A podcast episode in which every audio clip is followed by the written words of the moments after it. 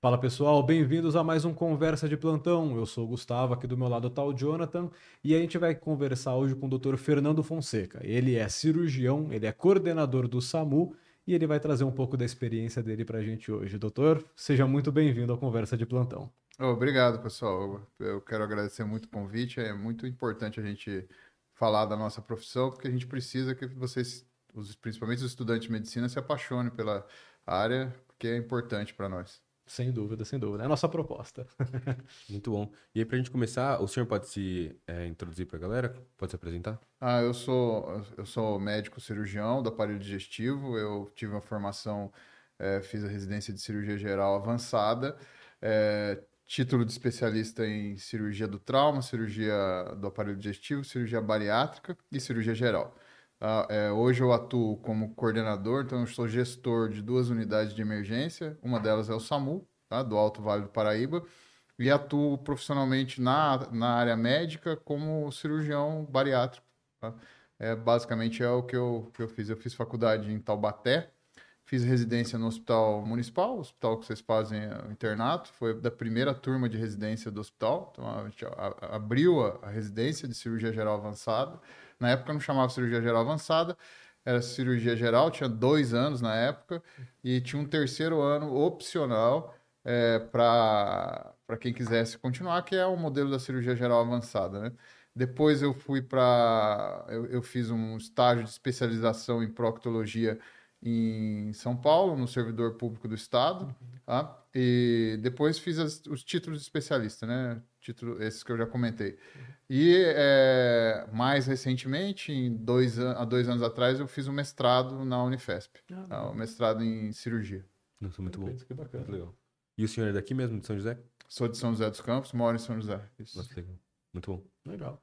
E a, você falou que fez em Taubaté a, a uhum. faculdade, né? Como que surgiu o interesse da medicina para o senhor? Eu sempre quis fazer medicina, tá?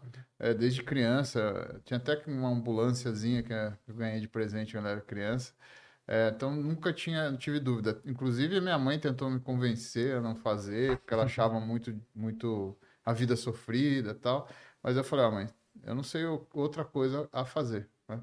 Então aí na época o meu pai sempre achou legal, meu pai sempre quis. Né? É, mas mãe, né, fica preocupada, vê o pessoal dando plantão. Tem muito médico que faz propaganda contra a profissão, infelizmente. Tá? Vocês já devem ter ouvido falar. Uhum. É, já devem ter falado para vocês, né? Sim. Não, você é louco, por que tá fazendo isso? É, brinca, ah, meu filho, o filho que fez, às vezes tem um irmão que faz outra atividade. Fala, ah, o, ah, seu irmão que foi esperto, foi fazer outra coisa. Eu acho isso.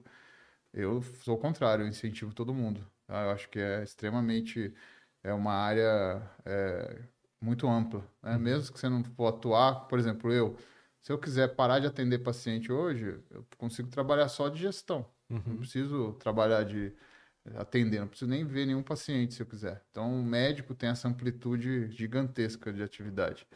Então, é, é isso aí. Depois eu prestei concurso público, né? Então, eu sou funcionário público. Então, uma das áreas que eu gerencio é por, um, por ser funcionário público. Uhum. Fiz MBA de gestão, tá? Então, uhum. nesse meio caminho aí também fiz um MBA de gestão. Nossa, muito bom. Então, para você conseguir levar tudo que você leva na sua vida, tem que ser muito organizado, né? Ah, sim. Mas vocês são. Eu, eu, eu acho que a faculdade de medicina tem essa. Porque quem não consegue se organizar no mínimo, vai topicando aí, né? Vai batendo cabeça. E é que a gente vê lá, ontem foi ter um conselho de classe. Né? É verdade. A gente vê, alguns não se organizam, mas aí acaba aprendendo. O médico, para ter essa rotina, passar, só passar na faculdade, vocês já são treinados para isso. Né? Uhum. Muito bom. E aí, durante a faculdade, teve um interesse em alguma outra área que não seja cirurgia, ou desde o início sempre foi cirurgia para você? Inicialmente eu queria cirurgia sempre tá? porque eu gostava de anatomia, gostava da técnica cirúrgica, mas no quinto ano eu fiquei na dúvida para fazer neurocirurgia. Uhum. É, eu pensei em fazer neurocirurgia, mas depois eu desisti. No sexto ano eu, eu acabei continuando a pensar em cirurgia geral, nunca pensei em outra especialidade, não. Entendi. Apesar de eu gostar de quase todas, achar todas fascinantes. Uhum. Até a psiquiatria, por exemplo, que seria algo que o cirurgião não está muito afeito, né? Uhum. Eu acho fascinante. É, o amor pela medicina inteira É. mesmo, né? Ah, É sim. legal trazer um perfil desse aqui, de verdade. Principalmente pelo que você falou de. Hoje em dia tem muita propaganda contra, né? A gente vê assim, ah, não, que o mercado tá saturado, que não vale a pena, é muito esforço, não tem retorno. Eu mesmo, quando eu fui mudar de área, uma vez eu tava conversando com um médico, assim, acho que ele é ortopedista. Daí eu falei assim, ah, tô pensando em mudar, tô pensando em largar e tal. Ele falou, cara, não faz isso não, não vale a pena e tal. Então, assim, a gente tem muito disso hoje em dia, né? Então, Sim. é legal trazer alguém com esse perfil para mostrar que não é assim, Exato. né? Mas sempre teve, viu? Sempre foi Sempre assim. teve, sempre. Qualquer profissão, o cara vai ficar fazendo propaganda contra. Eu acho que essa experiência da gente, pelo menos pessoalmente no podcast, eu tô tendo contato com muito médico que é positivo em relação ao futuro. Aham. Tem, ah, fora daqui, eu acho, tendo contato com um médico no dia a dia, muitos são é, bem desanimadores, assim, falando que, ah, o mercado tá saturado, ah, vai ser muito ruim pra vocês porque tá formando muito médico e tudo mais. E é bom ter gente com uma perspectiva positiva do futuro. Aham. Acho que é muito válido isso. É, e aí, como que foi a escolha pra fazer residência aqui em São José? Então, eu prestei residência é, em vários locais. É, passei em dois, mas era fora, longe, né? E eu já tinha filho. Uhum. Ah, então eu resolvi ficar perto da minha casa, aqui onde eu já morava. Então achei. Além de tudo, eu tive um- uma. Ah, tem uma área que, a gente, que eu atuo que é o Centro de Controle de Intoxicação também. Ah, eu sou é, um dos supervisores do Centro de Controle de Intoxicação. E isso já comecei a fazer. Foi meu primeiro contato com a vida profissional de médico, na verdade. Na, a- vocês devem saber, tem um estágio no Hospital Municipal que é no Centro de Controle de Intoxicação. Eu comecei esse estágio desde o quarto ano de faculdade. Então, no quarto ano de faculdade, o que ajudava eu a manter era a bolsa, do, a bolsa que tinha, ainda tem, né? É, e aí eu, eu fiz até o sexto ano. Eu acabei, porque ah, mais uma vez eu comentei do professor Vani, ele conseguiu fazer algo aqui que na minha época não existia. Vocês vão, quem vai formar agora já vai pegar o CRM uma semana depois, mais ou menos, né? Dez dias. Na minha época, você demorava de dois a três meses para pegar o CRM. Então, você, você, tinha- a gente formava, colava grau, demorava, e você ficava num limbo, que você não Sim. podia trabalhar. Você não era médico, não, Não era era estudante, não era nada. Não tinha nada. Né? É, é, quem não passava em residência é, dançava, né? Então esse era um período estranho. Eu continuei fazendo é, estágio no CCI uns dois meses ainda, foi o que me ajudou bastante. É, então foi um período que eu me aproximei é, dessa área, o estágio, né? Que a gente atende lá dentro do hospital municipal, não sei se você sabe como é que Uhum, funciona, sim. né? Atende o telefone, ajuda os médicos a decidir qual medicação é, o veneno de cobra, controla é, várias doenças aí é, de notificação. Então a gente durante a faculdade eu fiz isso. Então foi eu, eu criei ali um, um vínculo muito grande de afeto com o hospital municipal. Né? Na época é, era um pronto socorro, depois foi ampliando, né? E é o que é hoje, né? O hospital de referência da região aí, né? Então você foi a primeira turma da residência daqui? Primeira turma. Então o senhor estudou com o Flávio também, Dr. O Flávio. Flávio foi segunda turma. Nossa, Ele legal. era meu R, R menos. R menos isso. Nossa, muito É legal. legal. Tudo se Tudo vai se encaixando aqui, Legal. se conectando. É legal esse estágio, na verdade. É... A gente tá até conversando com o Dr. Flávio sobre esse estágio aí. Ele falou que é só até o quarto ano hoje em dia por conta da, da carga horária. Fiquei triste que, pelo que eu entendi, não abriu no ano passado por conta da pandemia que estendeu, né? É, eu queria ter feito isso daí, eu agora tô, tô É, é, sempre foi um estágio ligado à, à Prefeitura Municipal de São José dos Campos, tá? Uhum. Então, é, na pandemia teve um decreto que suspendeu todos os estágios. Aí a gente Uhum. teve que suspender, ficou dois anos suspenso. Uhum. Sim, e aí acho que para compensar, né, não, Uhum. não abriram para manter quem tava Sim. antes. Fiquei triste, queria ter participado. Ganhou um dinheirinho. É. Mas pela experiência, né, sabia? É, o dinheiro é pouco. É pouco, é. Mas já. Estagiário, pô. É, é. É pela experiência. E durante esse período de residência, teve algum momento que se destacou assim na sua trajetória? A residência, a residência médica de cirurgia é muito intensa, né? Então é difícil você parar e falar uma coisa que pegou. Tem to... o residente de cirurgia é o dia inteiro com, com questões que envolvem a emoção. É por isso que é um, a gente aprende mais com emoção, né? Então o cirurgião, putz, ele tá ali com sangue na mão, né?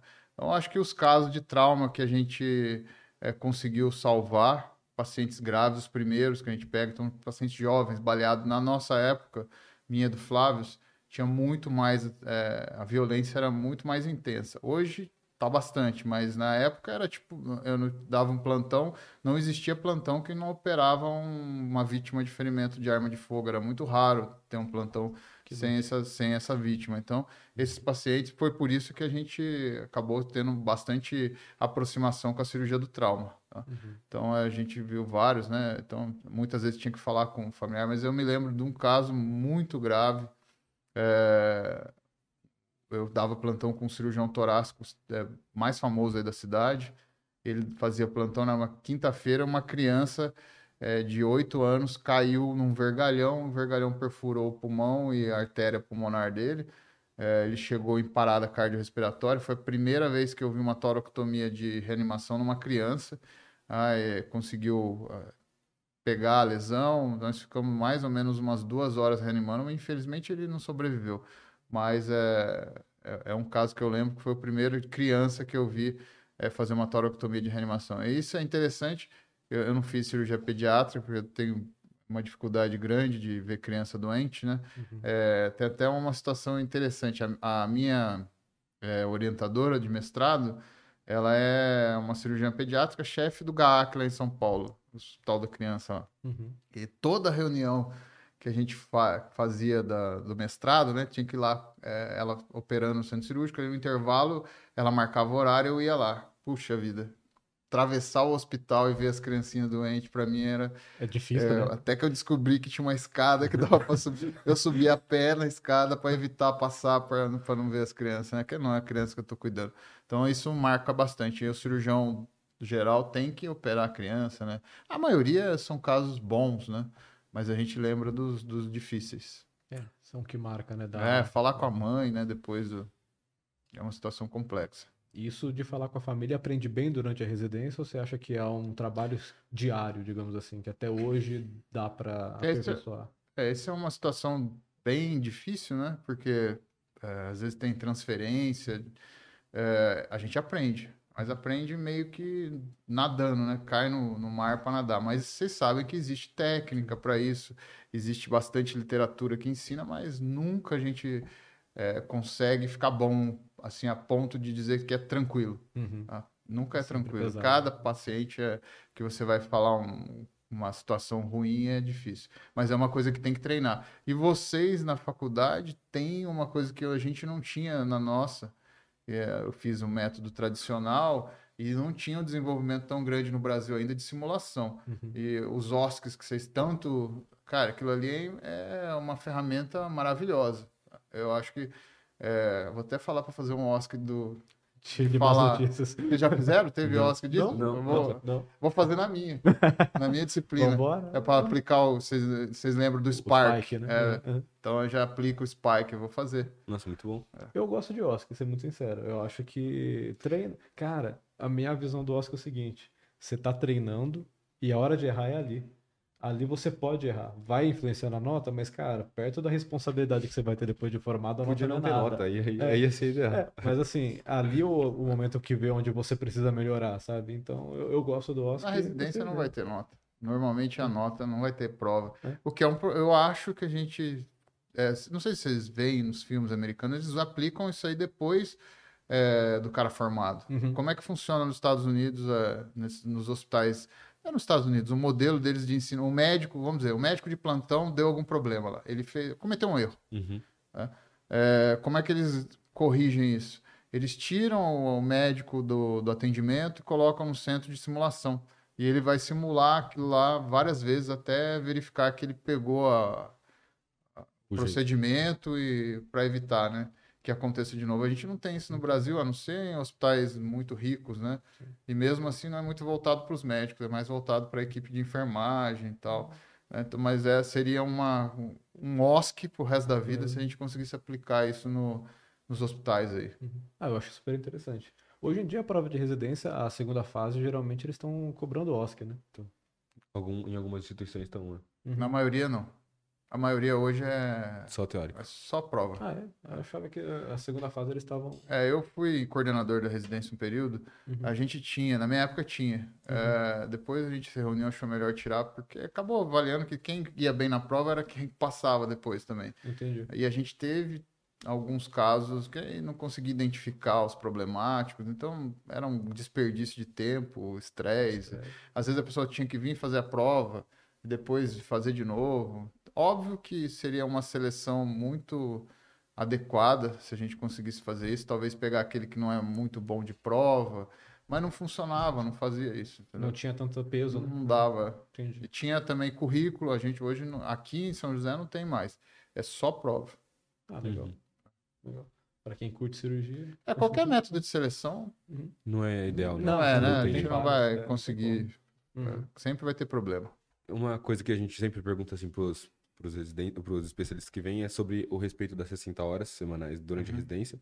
E aí, como que é isso aqui em São José? A gente conversou com o Flávio um pouco, mas aí qual é a É. sua perspectiva sobre isso? A, a minha perspectiva é a seguinte: é, essas 60 horas, eu, assim, do ponto de vista filosófico, educacional, eu acho que é interessante, tá?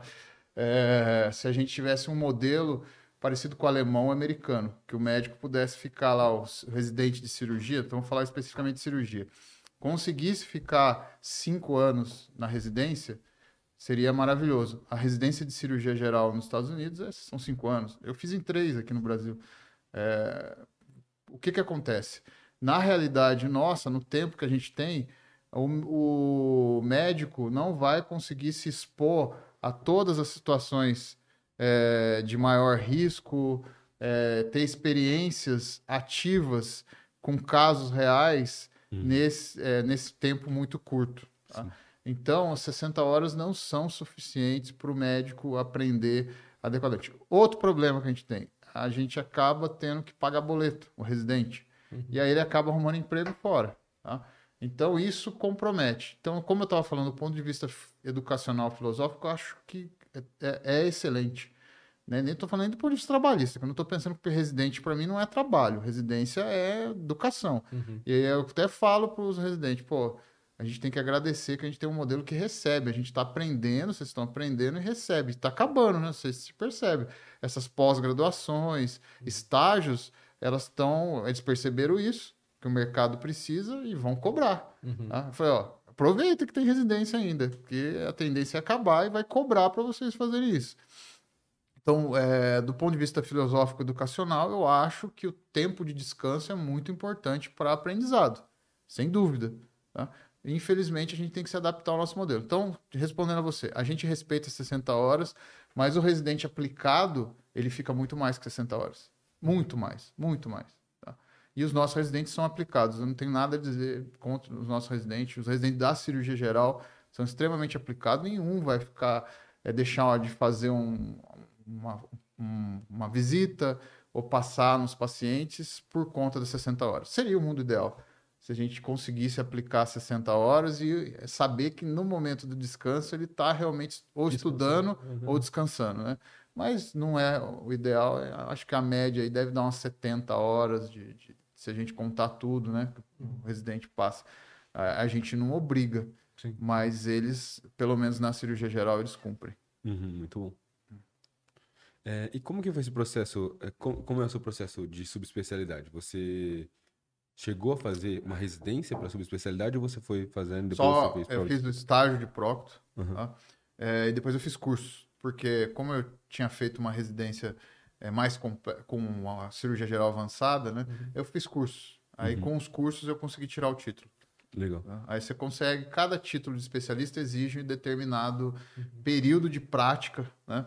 Então vamos falar de bariátrica, por exemplo. né? Eu não operei bariátrica, eu, for- eu, eu opero bariátrica há sete anos, mais ou menos, cinco, sete anos.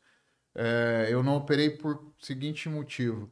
É, na minha época de residência, a cirurgia bariátrica ainda era incipiente. Uhum. Então, é, existia um grupo com quem eu tive a minha formação, a gente tinha um certo preconceito em relação a essa cirurgia, achava que ela não seria ideal para tratar a obesidade, e, ah, mas isso 20 anos atrás. Agora, é, com o tempo, isso foi evoluindo, foi se percebendo, a técnica evoluiu, tudo melhorou, e eu mudei essa mentalidade há 10 anos aproximadamente. E aí eu fui fazer curso. A gente faz, eu fiz vários cursos, tá? É, na nossa área, eu costumo falar para o residente, ó, depois que você aprende a operar bem, é, faz uma cirurgia geral, né? Então, título de especialista, acabei a cirurgia geral, que é a, a, a tal da avançada, que na época não chamava assim. É, fiz o título de especialista em cirurgia geral. Aí depois, é, no Brasil, só tinha uma residência de cirurgia do trauma. Então, trauma em si, a gente já tinha tido e eu trabalhando no cirurgião do trauma, depois de determinado tempo, fiz a prova de cirurgia, título de especialista em cirurgia do trauma. A cirurgia do aparelho digestivo veio na sequência, depois que eu fiz a, a, a especialização em prócto. Prócto eu não fiz é, prova de título, por quê? É, primeiro, porque já tem muita coisa, né? E isso demanda tempo, demanda dinheiro, tá? Para você fazer uma prova de título hoje, é, de especialista, além dos estágios, treinamento, tempo de trabalho, tem um custo efetivo. Você vai gastar mais ou menos entre 3 e 5 mil reais, tá? Só com a titulação em si. Você vai ter que fazer a prova, tá? Isso eu não estou contando. A prova custa 1.200, mil, entre 1.200 e 2 reais, a depender da especialidade que você for fazer. É, aí depois que você passou na prova, e a prova geralmente é uma prova que não é de um, não é só escrita. Tem uhum. a prova escrita, a prova prática, né? É, passou, passei, beleza. Aí você tem que pagar, eu acho que é entre 600 e 800 reais para a APM, que é a APM, que é a certificadora, que reconhece realmente. Então, eles vão te dar um certificado. Certificou, você tem um título de especialista, mas aí você precisa fazer o que chama de RQE. Uhum. Então aí você tem que levar esse título lá no, no CRM, tá? e lá você vai gastar mais ou menos 150 reais. Né? Então, somando tudo isso aí, só de custo é, aí cartorial, vamos dizer assim, dá uns 2 a 3 mil reais a depender da especialidade que você vai fazer. Isso eu não estou incluindo as passagens que você vai gastar, porque para fazer a prova nunca é no lugar. Durante a pandemia foi até bom. Eu fiz uma prova durante a pandemia, a gente fez tudo online. Tá? E economizou pelo menos as viagens. Geralmente, eles fazem uma coisa legal. Eles põem as provas de título em é, congresso. Ah, então, sim. você já aproveita, faz o congresso. A minha prova de título de cirurgia do aparelho digestivo eu fiz junto com o Flávio. A gente fez durante um congresso. Ah, legal. Foi, é, então foi bem legal. Aí você vai, faz o congresso, já faz o título de especialista. Eles, eles utilizam quem fez residência, então quando você tem a residência já vale, e eles também avaliam várias é, certificações que você pode ter feito. Então, na época, por exemplo, que eu fiz a de trauma, eu era instrutor de cirurgia de, do ATLS, que é um curso é, importante de trauma, então eu era instrutor é, e era instrutor do PHTLS, que é o de uhum. pré-hospitalar, tá? É, então, é esse caminho que você pode fazer quem faz residência, ele pode já prestar a prova logo depois que acabou a residência. Sim. Porque ele consegue atingir as pontuações que são necessárias para o título. Então, bariátrica, por exemplo. Bariátrica é, tem pouca residência de, de especialização em bariátrica. É, então, a gente, a gente fez bastante curso. Então, existem cursos muito bons no Brasil. O ICARD é um deles, tá? Então, se você quer fazer uma subespecialidade é, o ICARD é um local de treinamento, vocês conhecem, já ouviram falar? O ICARD é, um, é uma, um, uma instituição internacional, é francesa, ela tem alguns é, locais do mundo que tem é, centro de treinamento dele. Então, eles montam centro de treinamento em vídeo cirurgia. Em cirurgia, é, na verdade, em cirurgia. É, então, a gente tem um em Barretos, no Brasil, e a gente tem outro em, no Rio de Janeiro. Tá? Então, é, lá você vai e faz curso de imersão. Então, fica uma semana fazendo treinamentos em áreas específicas, né? É, então, tem de bariátrica. Então, eu fiz três lá. Então, tenho de bari o bariátrica inicial, depois tem o bariátrica intermediário e tem a bariátrica revisional, tá? É interessante porque você treina em porco, treina é, bastante, prática, e também acompanha cirurgias que são geralmente não é lá, não vai no centro cirúrgico, mas é televisionado durante a cirurgia. Uhum. Como nós já somos cirurgiões, como eu falei para vocês, é, a nossa é como se você fosse um cozinheiro, tá? Uhum. Ah, sou especialista em cozinha francesa. Eu fiz tudo cozinha francesa. Ah, mas eu quero aprender a é, fazer comida indiana, tá? Você não vai precisar ficar na Índia é, cinco anos para aprender, Uhum. Então você vai, pode fazer um treinamento, curso e adaptar tempero indiano, vai aprendendo essas coisas. Então é um pouco diferente. Tá? E existe o caminho das pós-graduações. Né? Os caminhos das pós-graduações são um pouquinho mais árduos. Né? Por exemplo, para áreas cirúrgicas, não tem muito. Tá? Uhum. Não tem muito, é, porque é óbvio, né? Então você vai para fazer um cirurgião geral que não opera. Que vai falando, porque as pós-graduações não conseguem dar conta disso, né? Então são áreas mais específicas, difíceis. Mas, por exemplo, você vai fazer uma área é, menos relacionada com procedimento, acho que funciona bem. Aí você vai ter que ver, estudar a prova de título, ver o que, que precisa antes de fazer, é, porque a só pós-graduação, por exemplo, já não vale. Uhum. É, Você vai ter que fazer várias coisas lá para dar pontuação. tá? A residência, sim. A residência médica, reconhecida pelo MEC. Então, você vai fazer uma dermatologia, por exemplo, que é um exemplo bastante de pós-graduação, que o pessoal tem bastante aluno que vai fazer. Eu acho que é uma saída fazer, porque é algo que dá para. Tem pouco procedimento, é, e apesar de ter procedimento, né? Que a maioria quer fazer estética, dá para fazer legal. tá? Então, esse caminho do título. Nossa, muito legal. Eu acho que eu nunca nem tinha ouvido falar desse caminho todo. Eu sabia que tinha, mas eu não fazia ideia. Acho que vai ser muito bom para as pessoas. É, a minha orientação para os alunos é pega o edital, estuda o edital e se prepara para o edital. Tá? Uma dúvida que eu tenho nisso, acho que muita gente também acaba tendo, é quando você termina a residência, você já consegue o RQE ou você precisa do, do título? Então, Tem você que precisa fazer a prova de também. título. É, né, tem um monte de. Você pode usar. Quando você acaba a residência, você recebe. Você pode ser considerado cirurgião geral. Você o que, que você não pode fazer? Você não pode anunciar. Que você é cirurgião. Você não pode iniciar, anunciar isso. Então, por exemplo, antes de eu fazer a prova de cirurgia bariátrica, de tirar o título de especialista, passar por todo esse rito, é um rito de reconhecimento para ver se você tem as habilidades e as competências necessárias para se comunicar isso. Eu era cirurgião do aparelho digestivo. Eu não anunciava que eu era cirurgião bariátrico. Então, não, não podia, não colocava no. é, hoje é no Instagram, né? Não podia colocar, não deve se colocar isso é, só com RQE. Então o residente acabou, ele vai ser cirurgião geral, ele vai trabalhar, ele pode atender, mas ele tem que evitar ficar como. é isso, ficar colocando é, propaganda, tudo porque isso pode gerar problema para ele, Uhum. tá? E ele recebe do MEC, tem um- uma formação, então você pode atuar, tá? Mas eu recomendo que todos façam a prova de título para ter o RQE, porque é, além de ser um reconhecimento da, da sociedade, da- do Conselho Federal, da Associação Médica Brasileira. Perfeito. E essa prova, você acha que a, é- a residência é suficiente ou você tem que estudar muito para passar não? A residência é suficiente. Eu fiz a de cirurgia geral, que foi a- durante 10 anos eu só tinha de cirurgia geral. Tá?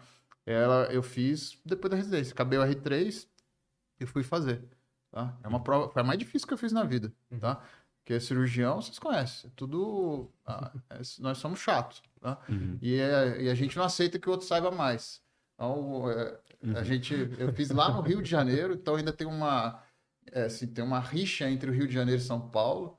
né? Então, foi difícil. Foi uma prova mais difícil. As outras eu até foi bem tranquilo. Mas essa tinha uma prova oral mesmo, que é parecida com aquela do Grey's Anatomy lá, que eles vão no hotel. Sim. Eu não sei se vocês viram esse capítulo lá, que eles vão tirar o board, né? Uhum. Que, que o cara leva lá no, quarto do hotel e tem Fica OSC, tem um monte de coisa, né? É, o, não tinha o OSC, não tinha simulação, Uhum. mas era uma prova oral que o cirurgião ficava perguntando até você errar. Vocês já viram como é que é cirurgião, né? Uhum. É uma visita, vocês devem ter acompanhado. A gente vai perguntando pro residente até ele abrir o bico e não, não saber o que responder. É, Era assim, era assim. Como eu estava vindo da residência, talvez eu já estava acostumado, mas eu achei bem difícil a prova. Entendi. Mas deu tudo certo, então. Você Deu, passou, deu, tá deu. tranquilo. É legal. É, nessa te- teve alguns colegas que não passaram, mas depois fizeram, passaram. Uhum. Legal. É uma visão totalmente diferente, né? Que acho que a gente nunca teve contato realmente, nunca ninguém passou isso ou aqui ou na faculdade, né? Eu acho que a galera entra na residência e descobre isso na residência, né? Não, descobre nada. Nem na Ninguém nunca né? falou isso pra mim. Caraca. É igual imposto de renda. Você, você nem sabe que existe. Aí você recebe o primeiro salário, né? Bem descontado. Aí você vai ficar bravo. Ué, É que você vai continuar trabalhando. Aí chega no final do ano, chega abril, você descobre que alguém liga para você, você não fez a declaração de imposto. O que, que é isso? Aí já tem que aprender. É, e- A vida adulta é difícil. é, talvez devia- devesse colocar esses temas, né, para ensinar. mais cedo, né? É, sim. Preparar sim. a gente. Tipo, uma coisa que, vocês, que o meu filho falou. Meu filho estuda na faculdade, eu não sei se vocês sabem. T6, né? É, Uhum. é, ele falou para mim que vocês têm uma aula no começo da faculdade que ensina a estudar. A gente não teve. É. É, acho que eles É voltaram. meio, é meio opcional, sei lá, acho que Ah, é uma sim, coisa sim. assim, Ah, tá. opcional. é. Ah, eu, Eu fiz falo- essa. É, eu- É, verdade. Aí, eu Matéria opcional. Eu Fez falei para ele que, nossa, isso é super interessante. Super legal, porque a gente não aprende. Era uma coisa que a gente devia aprender lá na Sim. primeira aula. Como é que você Uhum. estuda? E muita gente não consegue evoluir porque não sabe estudar. Mas isso é verdade mesmo. Fica nadando, vendo, não sai do lugar. Tem muita gente que se dedica, mas por É, não saber. gasta não vai- tempo. é. Isso, é, isso é sacanagem. E hoje, você, qual, qual é o desa- maior desafio da sua área que você julga assim, na sua vida pessoal, assim, como cirurgião ou de uma maneira geral? Ó, ah, o maior desafio que o médico cirurgião tem é dormir. O meu maior- não, é o meu maior desafio hoje é dormir. Então, é, vou explicar o porquê disso. É, porque hoje eu posso dormir, mas eu não consigo dormir. É, Durante a residência é treinado a não dormir, né, a ficar alerta. Então, é, desde o quarto ano da faculdade, eu fazia plantão à noite, que era o plantão no CCI. O plantão no CCI é atender telefone e dar o apoio para a equipe de saúde que está pedindo. Então, eles ligavam qualquer horário e falavam: Ó, eu estou aqui com um paciente que tomou tantos comprimidos, tarará. Então, é, durante muitos anos eu atendia telefone e tinha tendência de falar: boa noite, CCI. É, eu tinha que me, me educar para falar. Aí depois entrei na residência, eu consegui entrar direto, né? Então, a residência de cirurgia geral, o residente fica acordado inteiro, a noite inteira. Se ele consegue dormir duas horas, é tipo o melhor plantão da vida ali do, do residente. Por quê? Você tem que dar o plantão, você tá de plantão no PS, então tem muita, muita coisa, né? E é, tá de, é, muitas vezes cuidando dos pacientes que estão internados. Então, às quatro da manhã, você já está no plantão, você já põe um despertador para ir lá é, passar visita para ver se no dia seguinte, por exemplo, no fim de semana, no sábado, você já consiga ir para casa lá pelo meio-dia para aproveitar o resto. Né? Então, é um treinamento intenso é, de ficar acordado e isso causou um problema sério. Então, é, durante 20 anos, isso, então, é, há uns três anos atrás, eu consegui organizar minha vida para não fazer mais plantão à noite. né? Então, só plantão eh, presencial. tá? Então, tem vários plantões que eu estou à distância.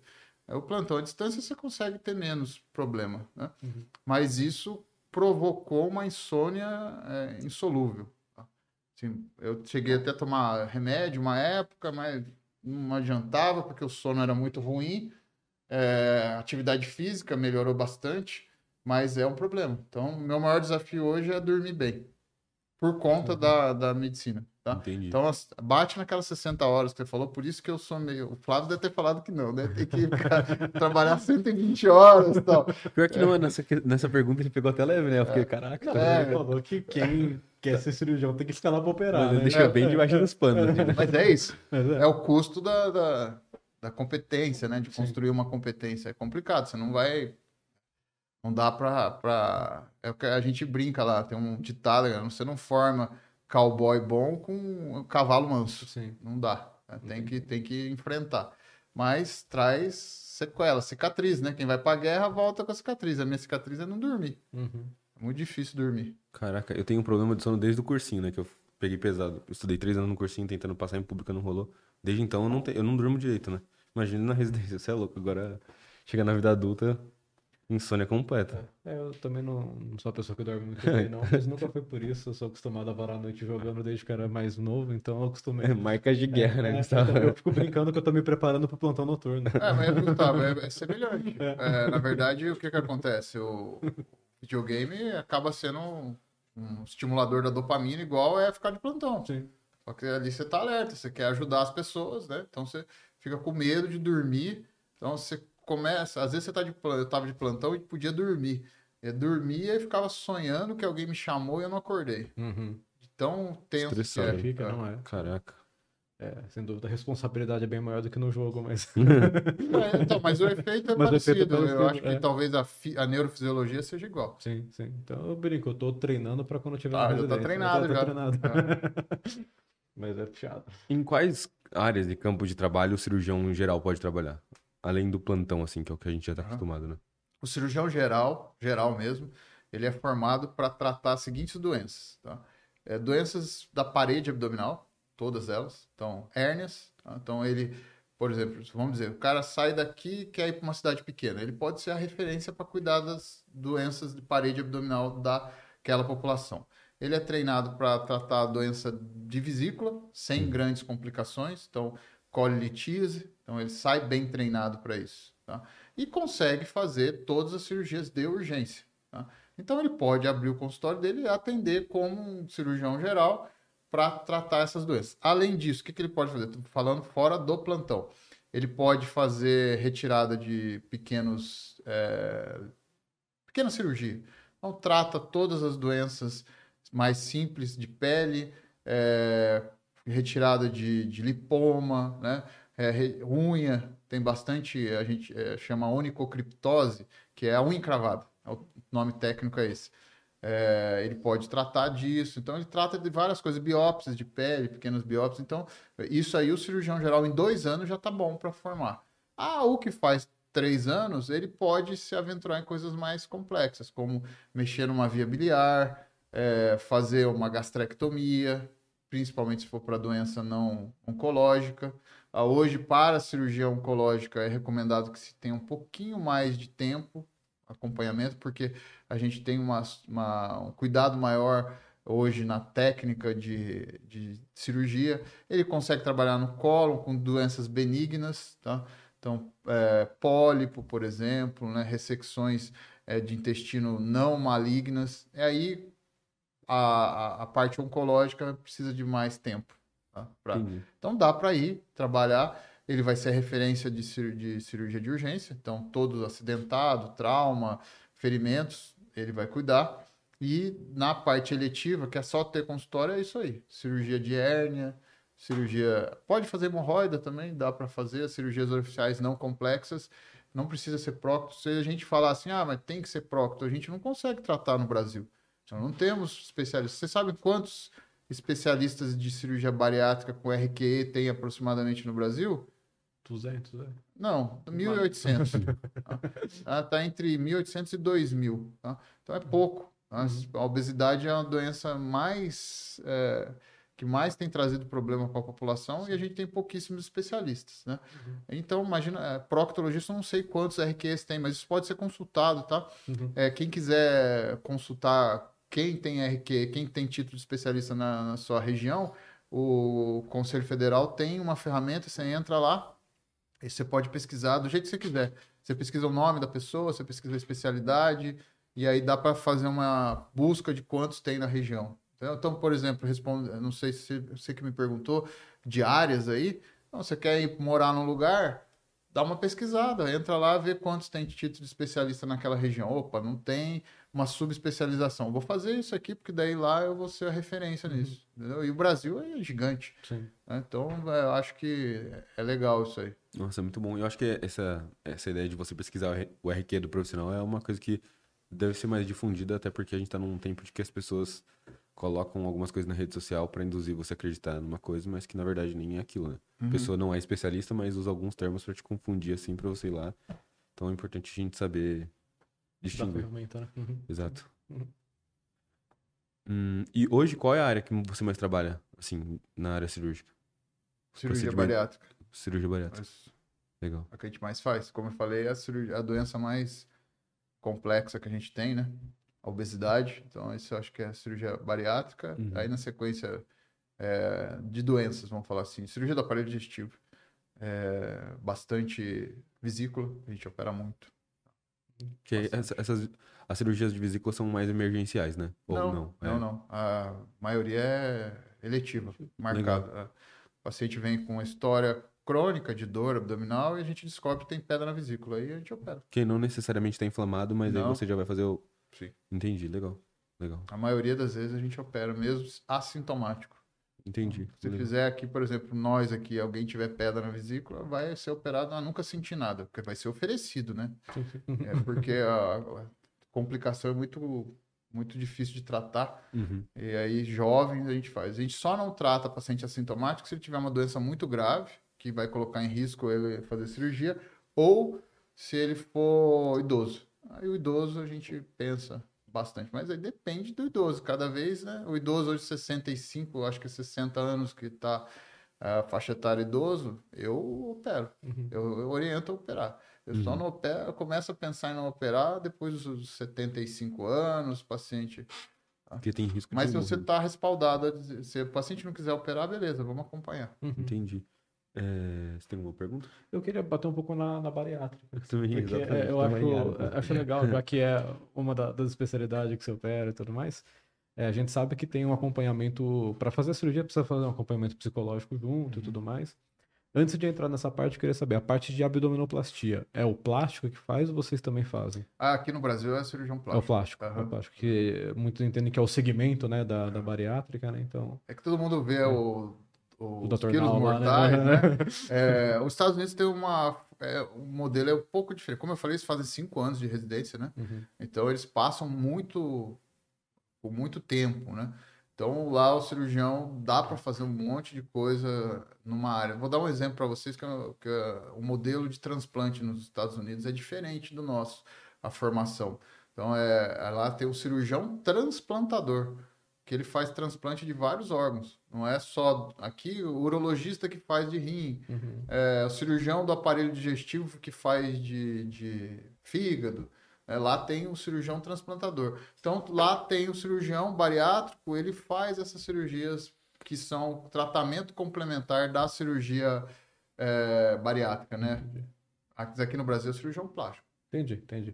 E aí, para fazer a bariátrica, não só pelo SUS, pelo particular, também é exigido que tenha seu acompanhamento psicológico, a reeducação alimentar, a relação da pessoa com a comida, e aí faz a, a Sim, bariátrica. sim, eu acho que, assim, primeiro, existe uma regra, né? Hoje, eu, se eu for, eu peço para meus pacientes, ó, entra no site da Sociedade Brasileira de Cirurgia Bariátrica e Metabólica, lá tem todas as orientações, mas, assim, é, isso tem toda uma lógica, né? Porque a gente quer um resultado é, a longo prazo, né? Então, a bariátrica hoje é o principal tratamento da obesidade pelos resultados a longo prazo.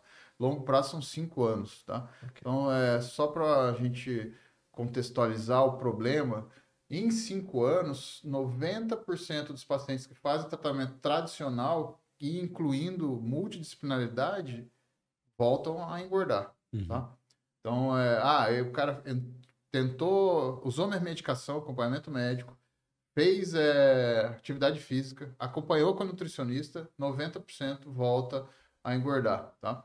É, o que é um resultado bem ruim né, Uhum. a longo prazo. A bariátrica não tem um resultado é, 100% não. Todo mundo acha isso, não. 40% volta a reengordar, de 35% a 40%, tá? Que é uma doença que não é o problema único, né? Sim. É um problema multifatorial muito complexo de ser resolvido, né? Uhum. É ambiental, social, genético, ah, então é, é, é difícil. Mas é a que tem o melhor resultado. Por conta disso, não adianta também fazer um, um, um, um tratamento só sem os outros. Então, não adianta nada fazer a bariátrica e o paciente não ah, incluir atividade física, é, reeducação alimentar, tratamento psicológico, porque ele vai cair na espiral do problema que ele já tinha e vai voltar a engordar. Então, é a importância de se fazer esse preparo não é só pela regra, pela lei, né? É por conta realmente do que a gente quer o sucesso do paciente, quer que ele emagreça de forma é, saudável. Aí isso vai ter que mudar o estilo de vida, não tem jeito. Sim, muito, muito legal.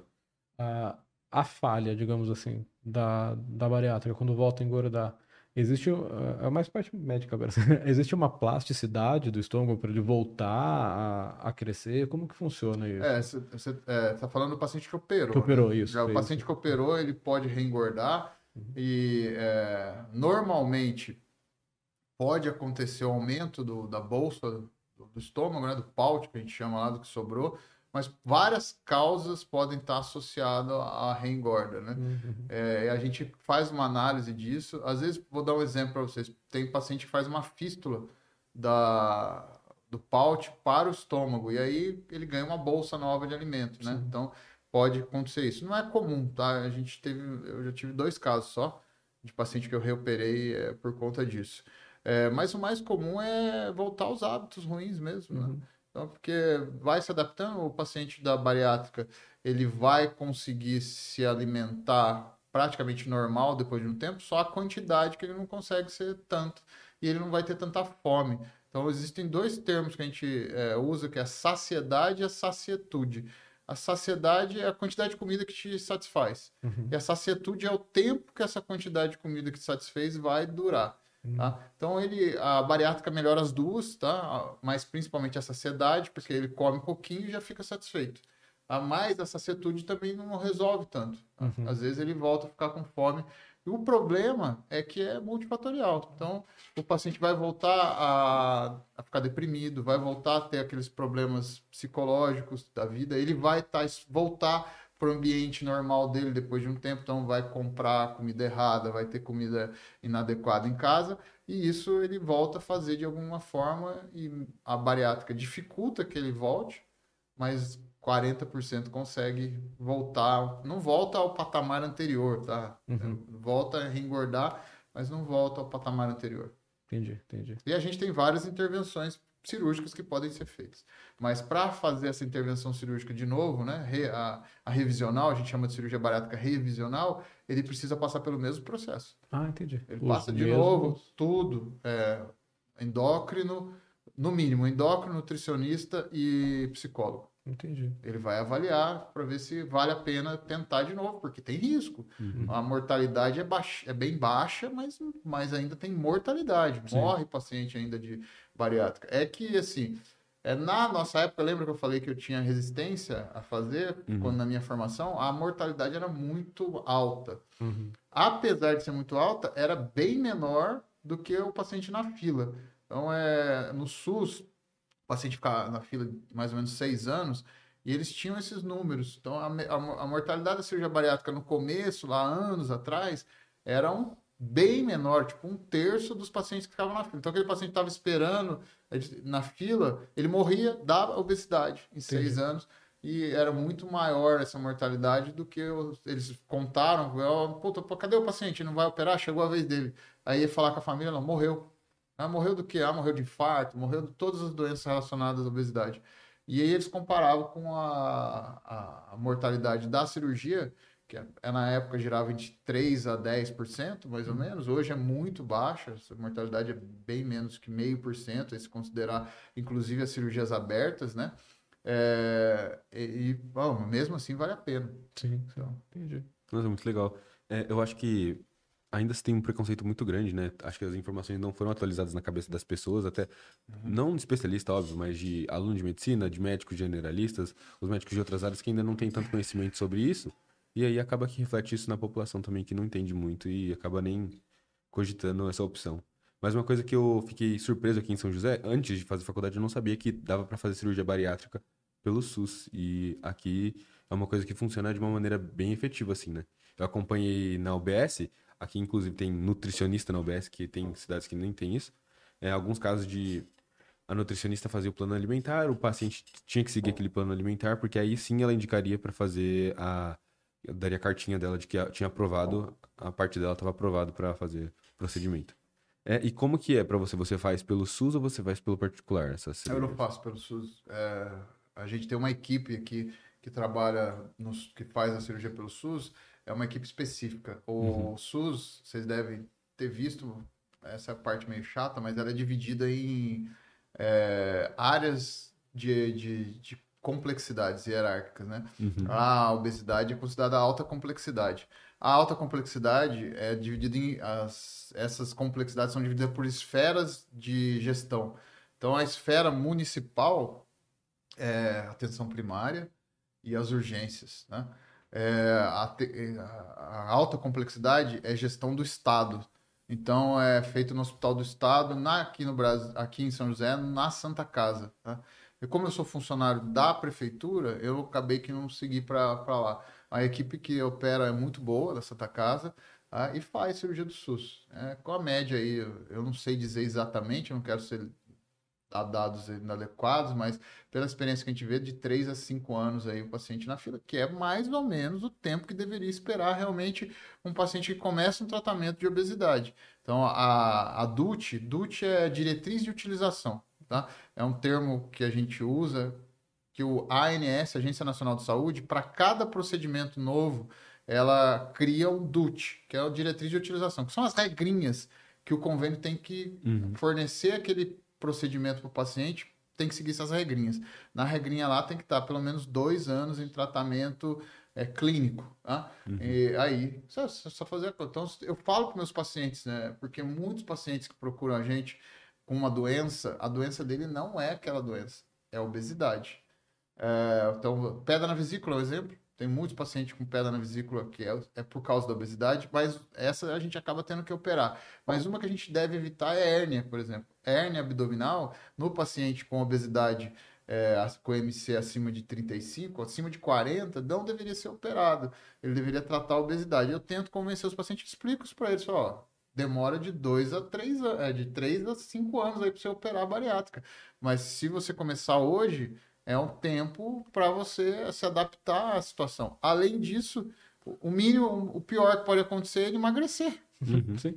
Ele já vai melhorar. Se você, se, se você perder 5% do peso é acima, você já muda de patamar de risco para qualquer doença associada à obesidade. Melhora muito, mas muito. 5% é muito pouco. E esse paciente consegue fazer isso é, re regularizando, né? Então eu, eu, estimulo muito no SUS a, a, encaminhar. A gente tem um problema, há um preconceito na sociedade médica. Tá? A abordagem do paciente obeso é muito mal feita. É, os médicos não são treinados para isso. Na faculdade não tem. Quem, quer, quem fala de obesidade? Né? Então, nenhuma cadeira fala especificamente de obesidade. Uhum. É, existe uma sociedade brasileira que chama Sociedade Brasileira é, de, é, Sociedade Brasileira de Medicina da Obesidade. Sociedade Brasileira de Medicina da Obesidade. O escopo dela é trazer para a classe médica geral formação em medicina de obesidade. Tá? Então, é, eu fiz um curso com eles, não tem nada a ver com bariátrica, é, um treinamento de certificação de medicina de obesidade. Eles fazem um treinamento voltado para o clínico geral. É bem interessante, que a ideia é que o médico consiga tratar a obesidade lá no, no, no pronto atendimento, na UBS, desculpa, uhum. lá na atenção primária. Porque hoje a gente tem vários recursos que não são a cirurgia, a cirurgia é só paciente específico, né? mas a gente tem paciente intermediário que ainda não chegou naquele peso tão grande que dá para recuperar com tratamento. Apesar dos resultados a longo prazo não, so, não, não forem os melhores, mas isso a gente consegue é, melhorar bastante. Além disso, nós temos novas medicações no mercado, né? que ainda o custo está inviável para o SUS, mas eu tenho certeza que em cinco anos isso aí vai estar tá sendo utilizado no Sistema Único de Saúde, tá? Que é, por exemplo, a semaglutida, Sim. que é uma medicação que funciona muito bem, ajuda bastante os pacientes, principalmente os, é, até os que estão. Às vezes eu uso no meu paciente preparando ele para uma cirurgia, porque eventualmente a gente encontra é, o fígado com uma esteatose tão grande que dificulta demais a técnica cirúrgica. Eu, uhum. Uma paciente minha, é, o Flávio, que me ajudou, inclusive, depois ele que acabou operando, é, eu, eu ajudei ele, que eu tive que abortar a cirurgia por conta do fígado. Não consegui, eu desisti. É, Você chegou a comentar isso na nossa conversa na segunda, não foi? Mas não esse caso de paciente, mas ele falou que o fígado atrapalha. Sim, aí a gente abortou, eu tirei. A paciente nem era tão obesa, mas ela tinha muita esteatose. Uhum. É, ela, a MC dela acho que era menos que 40 até. É, não era obesa, super obesa, não. É, mas o fígado era muito obeso. Né? Uhum. É, a, a, se você perder 10% do peso, aproximadamente 50% do tamanho do fígado diminui. Nossa. E na segunda cirurgia foi super tranquilo. Depois de seis meses, a gente fez um acompanhamento. Ela perdeu bastante peso até e foi bem mais fácil. Então, eu acho que essas medicações vão ajudar bastante. Legal, legal. É, você acha que é mais por quebra de patente, que daí você consegue pôr no SUS? A quebra de patente da semaglutida é em 2026. Talvez. Já, então tá perto. Tá perto, tá perto. Tá perto. Mas agora já tem alguns locais que estão manipulando. Então hum, até tá. o pago vai já dar uma melhorada. Sim, sim já quebra. E agora já tá vindo outra, né? Sim. Tá vindo sim. a Monjave aí que é, uma, é, é outra. É, tem, age em dois sítios. Quanto mais é o cirurgião bariátrico falando que vai acabar com o meu trabalho. Né? Mas assim, o que eu falo pro Flávio, nós, médicos, não, não somos. É, é, a gente tem que ter o um propósito. O propósito é a melhoria do doente. Uhum. Com certeza, se essas medicações conseguirem tratar a obesidade melhor do que eu vou ser um prescritor, eu sou um prescritor dela, né? Uhum. Eu brinco até com meu filho, eu falo para ele, ó, assistiram, vocês já viram o filme Elysium? Nossa. Puta, deve- já devo ter assistido, mas É, eu não lembro. Mas Não, vou falar pra vocês. O É, Elysium é um filme que passa num futuro distópico Uhum. é, e que se inventa uma máquina que cura as pessoas. Qualquer doença. Bota dentro da máquina lá a inteligência artificial, sei lá o que, que é, não, não lembro se é a inteligência, mas tem lá vários mecanismos de cura. Qualquer doença. Então, o médico, teoricamente, vai ficar obsoleto. Uhum. É, mas eu mas, pô, mas quem que vai inventar essa máquina? Quem que vai ser o intermediário entre o paciente e a máquina? né? Quem que vai gerenciar esse tratamento, entendeu? Então, é, é, é algo assim, se inventar essa máquina, ótimo, não vou querer destruir porque eu vou perder o emprego. Porque o nosso propósito é o bem das pessoas, né? É melhorar a saúde das pessoas, não ganhar dinheiro, pagar os boletos só. né? Eu arrumo outro jeito de, né, se tiver um remédio que pare de fazer a cirurgia, que seja melhor que a cirurgia, ainda não tem. Até porque o médico não consegue suprir toda a demanda mesmo se ele, ele sendo Não. especialista, né? Legal. Perfeito. Eu acho que a gente podia explorar um pouquinho essa, é, essa atuação no SAMU, que é uma área de, de muito interesse entre os alunos. É, como, que é, como que é trabalhar no SAMU? Você hoje supervisiona ou Aham. trabalha mesmo na, na ambulância? Então, Como eu que é? sou coordenador durante.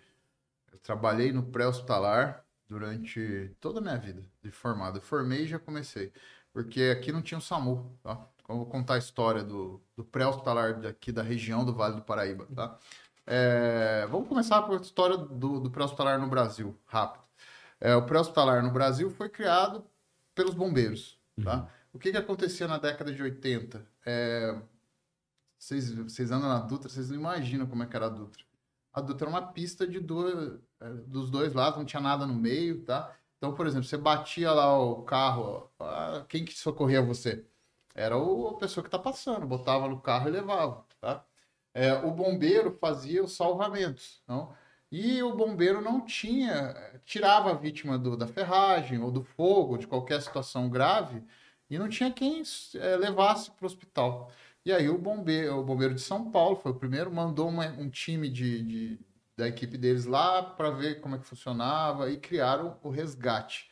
Então o resgate foi criado para isso. Então são os bombeiros que fazem o atendimento pré-hospitalar, parte da área de saúde. Aí lá por dois, bi- eh, 2003, mais ou menos, o Brasil é, começou a precisar aumentar isso. O bombeiro não dá conta. A formação do bombeiro é muito longa. né?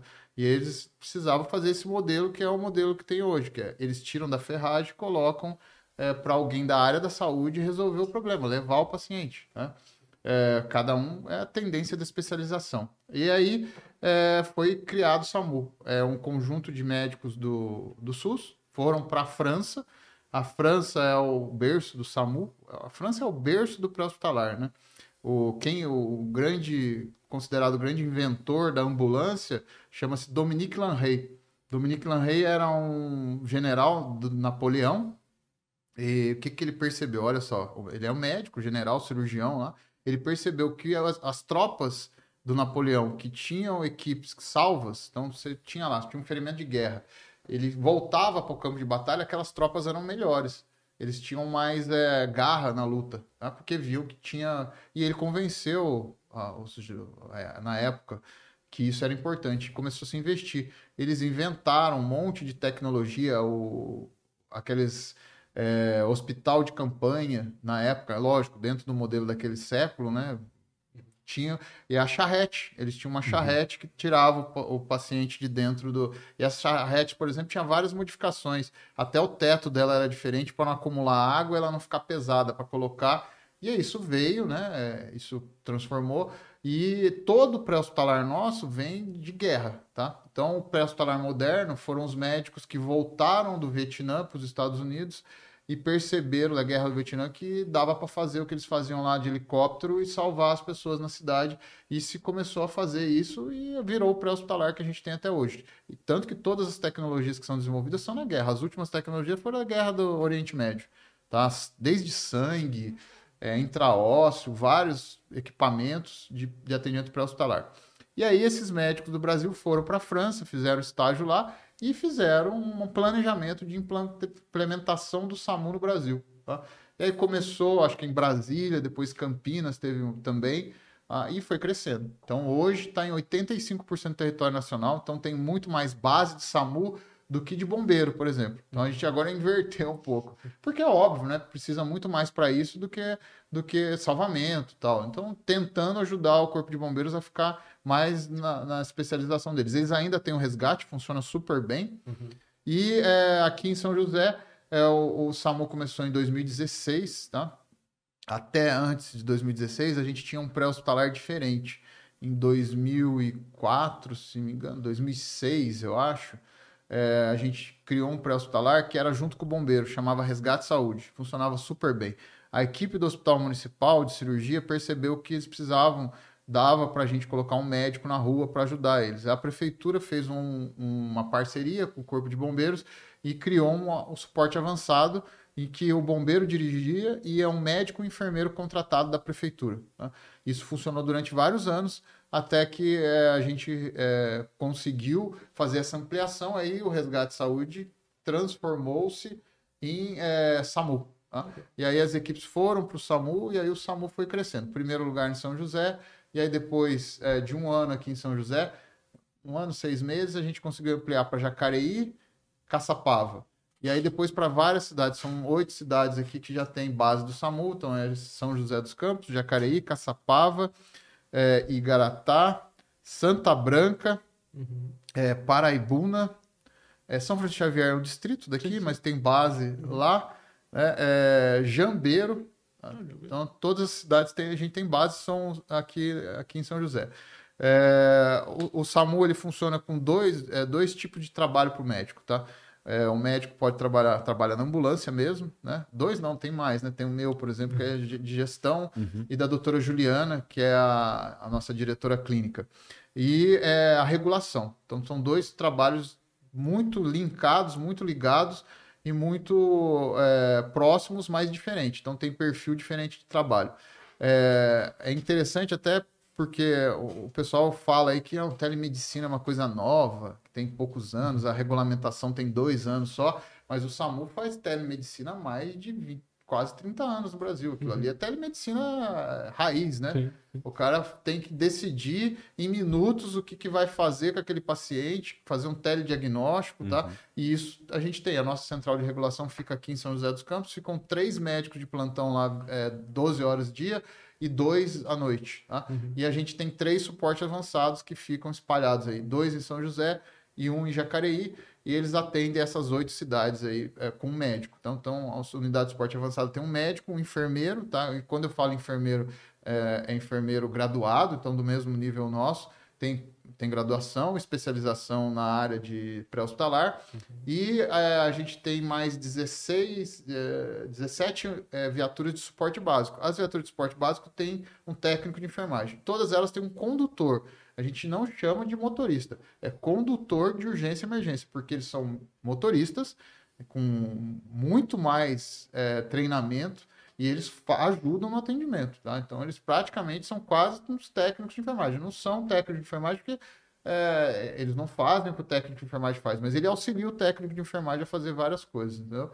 Então é, o SAMU funciona desse jeito. O SAMU é importante vocês saberem que é uma instituição que é federal, tá? mas montada regionalmente. Então ela recebe incentivos de três níveis: é, o nível municipal, estadual e federal. Tá? Uhum. Só em São Paulo que a gente não recebe estadual. São Paulo ela tem o dentro do corpo de bombeiros eles têm um grupo que chama Grau. Não sei se vocês já ouviram falar.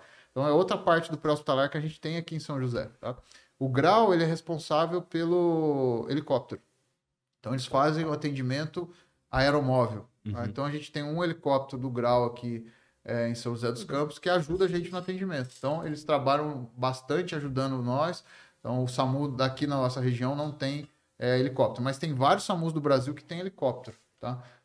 Nossa, é bizarro que, para mim, o SAMU era uma coisa que já tinha se difundido há muito tempo e é, é super recente, né? Super, bastante recente. O pré-hospitalar é recente, né? Uhum. Eu já cheguei a acompanhar um plantão é, de regulação, achei muito bom, inclusive, quando me formar, eu quero trabalhar assim por um tempo, porque é, comparado com um plantão de UPA, por exemplo, é bem mais tranquilo, né? Você tá ali no telefone. É muito melhor. É, é muito melhor porque, assim, obviamente, o, o risco que você está exposto é muito menor, até o risco profissional em si. Uhum. A gente tem quantos anos de SAMU? quase, é, 2016, quase 10 anos. Sete anos. É, sete anos. É, do SAMU regional, mas Sim. é que tinham antes. É, Uhum, é, nesse período todo teve um processo médico. Agora vai numa UPA, eu sou chefe de UPA, a Sim. gente tem processo médico pelo menos uns cinco por ano. Caraca.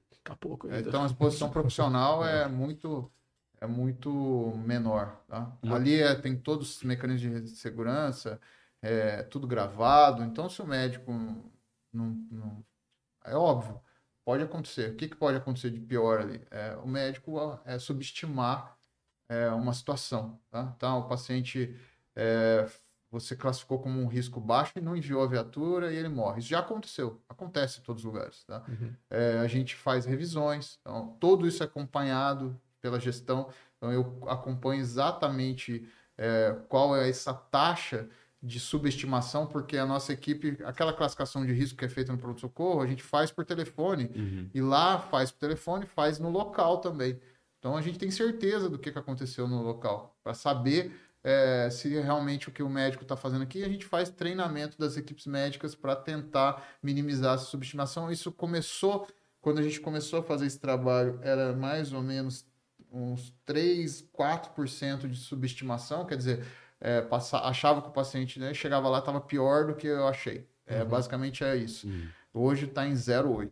Então caiu bastante. tá? Muito Mas é, é- é, assim, é bem, é bem interessante isso. Nossa, e a central de regulação daqui de São José é excelente. É, muito bonito o prédio, super organizado. A gente trabalha junto com a polícia, o corpo de bombeiros, nós estamos na casa deles. Então a gente tem que agradecer a eles, porque apesar de tudo ser construído junto com a prefeitura, a gente participar, mas é eles que acolhem a gente. A gente sempre foi isso. Não sei se já ouviram falar que tem, tem rixas em alguns estados entre o bombeiro e o SAMU, né?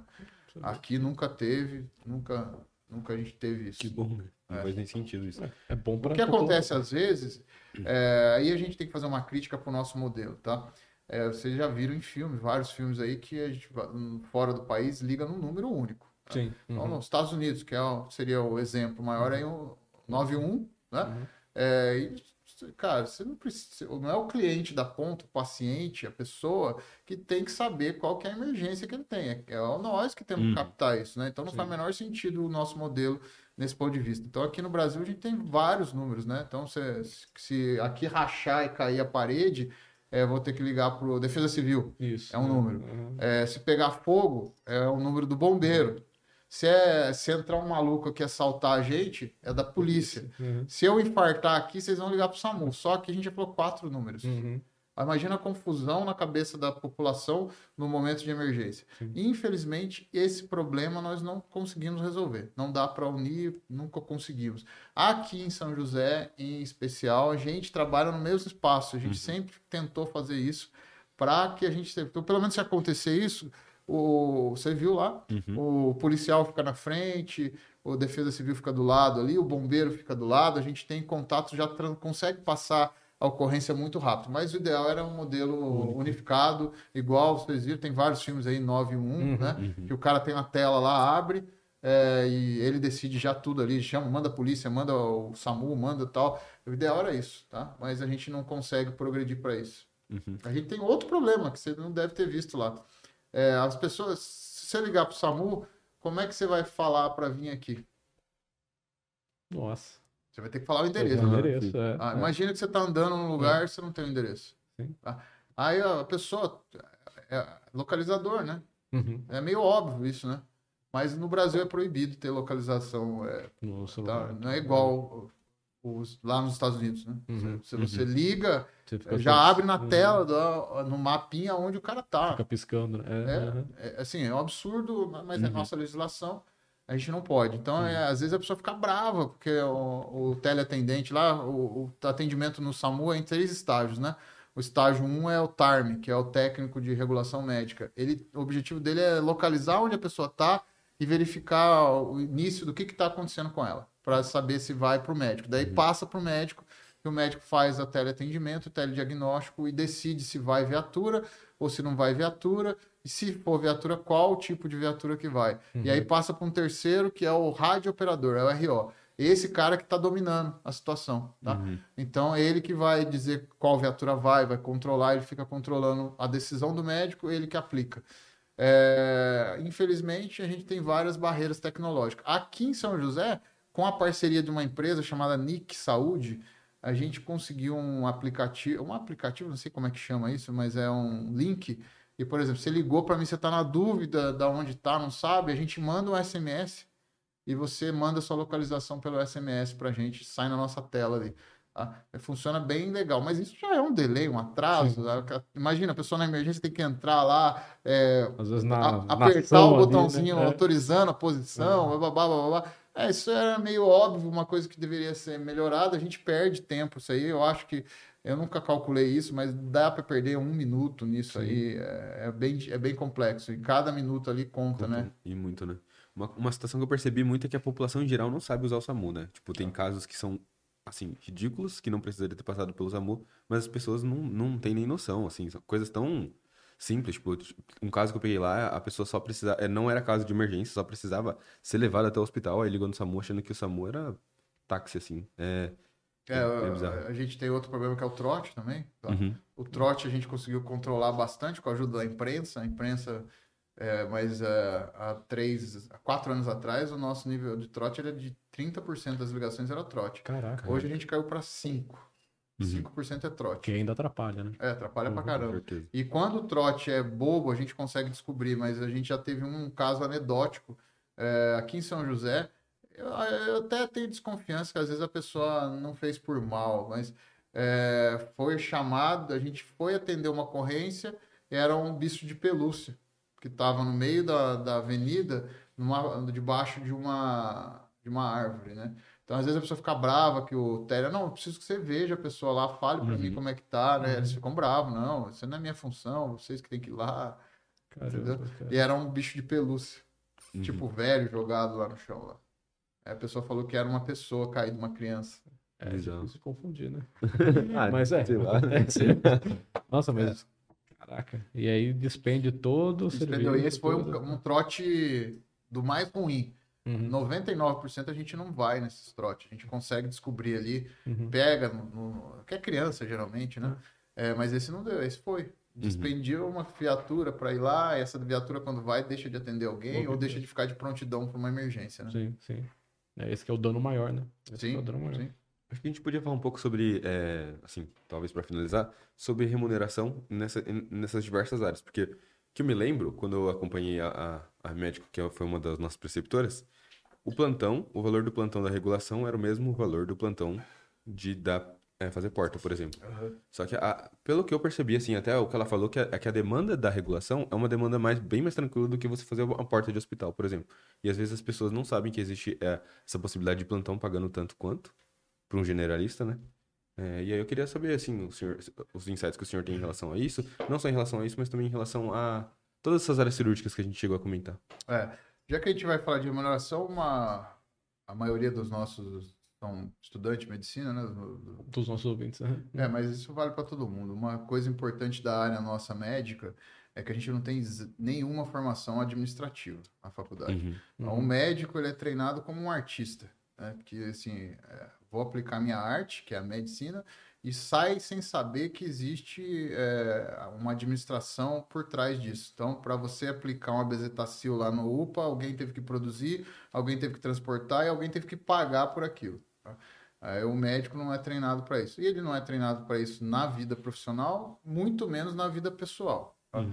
Então, o que a gente vê, e a maioria de nós médicos passa por isso na pele, você sai, aí você recebe o, o CRM e começa a trabalhar.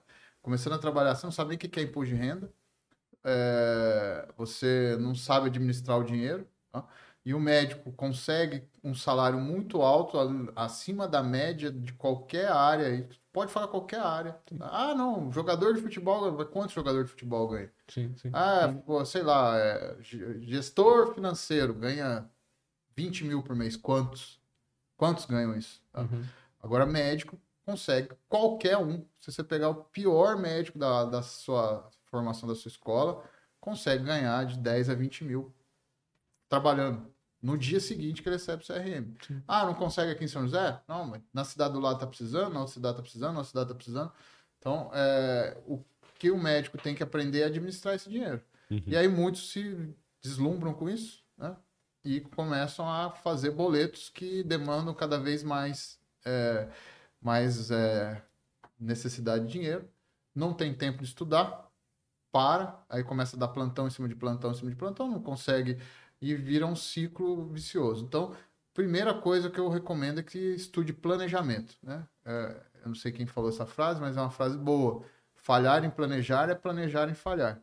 Então aprenda a fazer planejamento, administrar o dinheiro, tá? Reserva financeira. E aí é muito importante para vocês da nova geração, porque praticamente hoje não existe mais trabalho como antigamente para médico. Uhum. Os médicos são foram pejotizados. O que, que significa ser pejotizado? Significa que o problema é seu, tá? Então é, você não, não quer nem saber. Se você não veio trabalhar, você não recebe. Basicamente, é isso. Você virou é, igual um empresário mesmo. Só que é um empresário do seu trabalho. Então, é, na área de saúde, basicamente, os médicos todos são tratados dessa forma. Então, se você não parar e fizer um planejamento, você pode ficar doente, a mulher pode engravidar, né? é, você vai ter um recurso financeiro importante mal utilizado. Então, esse é o primeiro passo em relação à remuneração é você aprender a administrar esse dinheiro, tá?